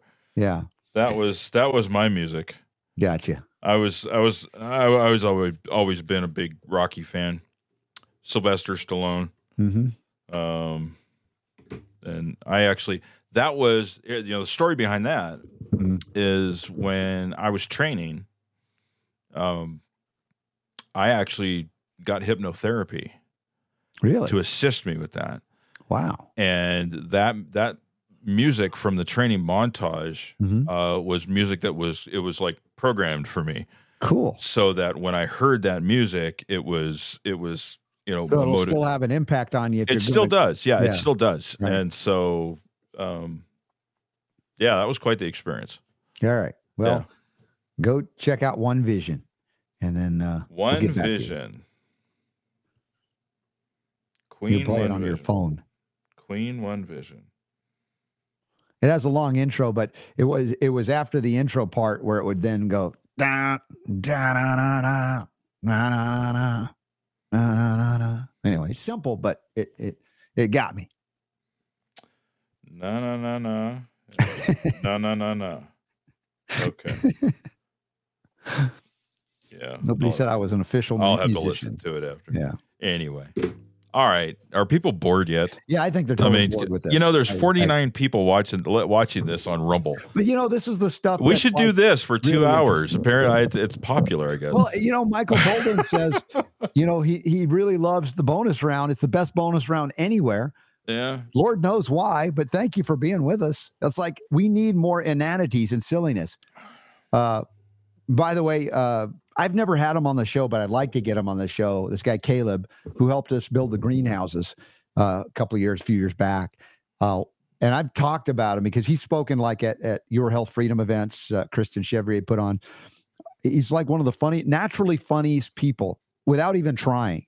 Where my wife and I will go and just kind of hang out, just just observe and listen and watch, and we'll just be giggling like little kids, laughing like you're you're like you're in school and you're not supposed to laugh, but you're laughing so hard, and the more you try to stop laughing, the, the funnier it Oh, gets. The best times. It's like, oh my gosh, it's Those is- were the best times. I Yeah. uh, I actually I, I messaged one of my one of my best friends from from high school the other Mhm. day.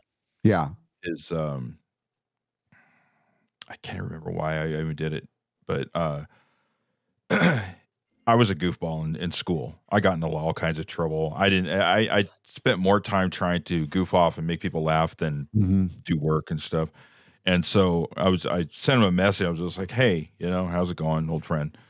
You know, we used to get in a lot of trouble and do a lot of things, and we were reminiscing a little bit about some of the things that we did to, you know, uh, being in church yeah, and and like saying a prayer, and um, everybody like in the whole congregation is is listening to you. hmm Uh, and he would be on the side um, cracking jokes yeah, you know, uh, you know, whispering stuff at me and stuff like that. To you know, and then I'd laugh, and then it would be go out over the speakers, and everybody in the congregation here, my parents, you know, my dad Mhm. with the red face, you know, angry at me and stuff.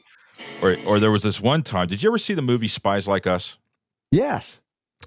Chevy Chase, Dan Aykroyd. You remember the scene where they're taking the entrance exam in order to be able to join the CIA, Mhm. and you've got Dan Aykroyd and you've got um, Chevy Chase, Yeah, uh, and Chevy Chase is trying to cheat, and he's he's got all these things. He's got like a fake arm in a sling, oh yeah, you right. know, and he reaches Yeah. in. He's got a piece of paint. You know, he's looking at the Yeah. notes of.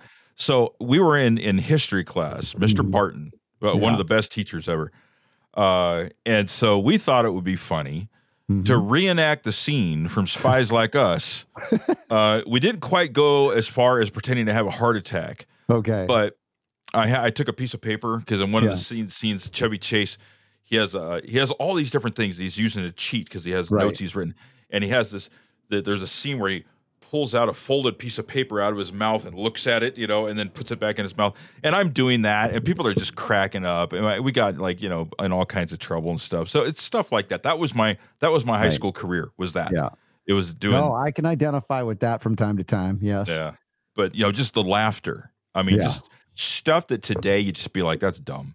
right. But when you're that age, uh, you, you know, you would get caught in in a in a in a laughter uh, Mhm. loop oh yeah, where it just Uh, you know forget But about it. You can ever find that as an adult. It's a wonderful place to be, and we were. It's there the other night. rare, but when it happens, it's Yeah. awesome. My wife and I were there, and the thing is, once you're there, all you have to do is look at each other, and it gets worse, Yeah. right? And That's all it do- takes. Yeah. You can trigger each other, and it gets worse. Yep. So here, here, I'm gonna see if I can play it in the background here. Can you hear that? Yes.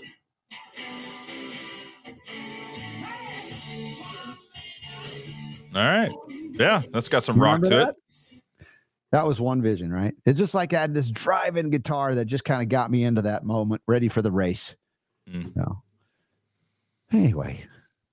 All right. All Well, we kept going. The bonus round kept going. I just don't We want did. We almost almost did a third hour. Yeah.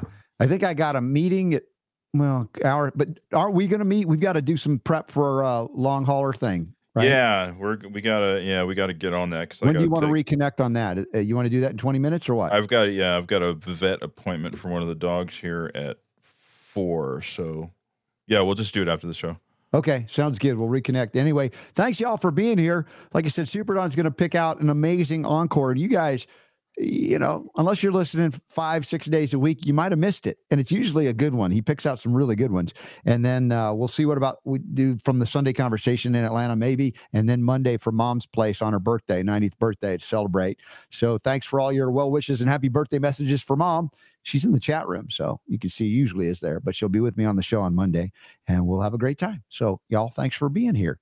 And right. thanks to the two docs we had on, and thanks to Jonathan Emord as well. And remember, support Jonathan, emord4va.com. And uh, we'll be back soon. God bless y'all. Thank you.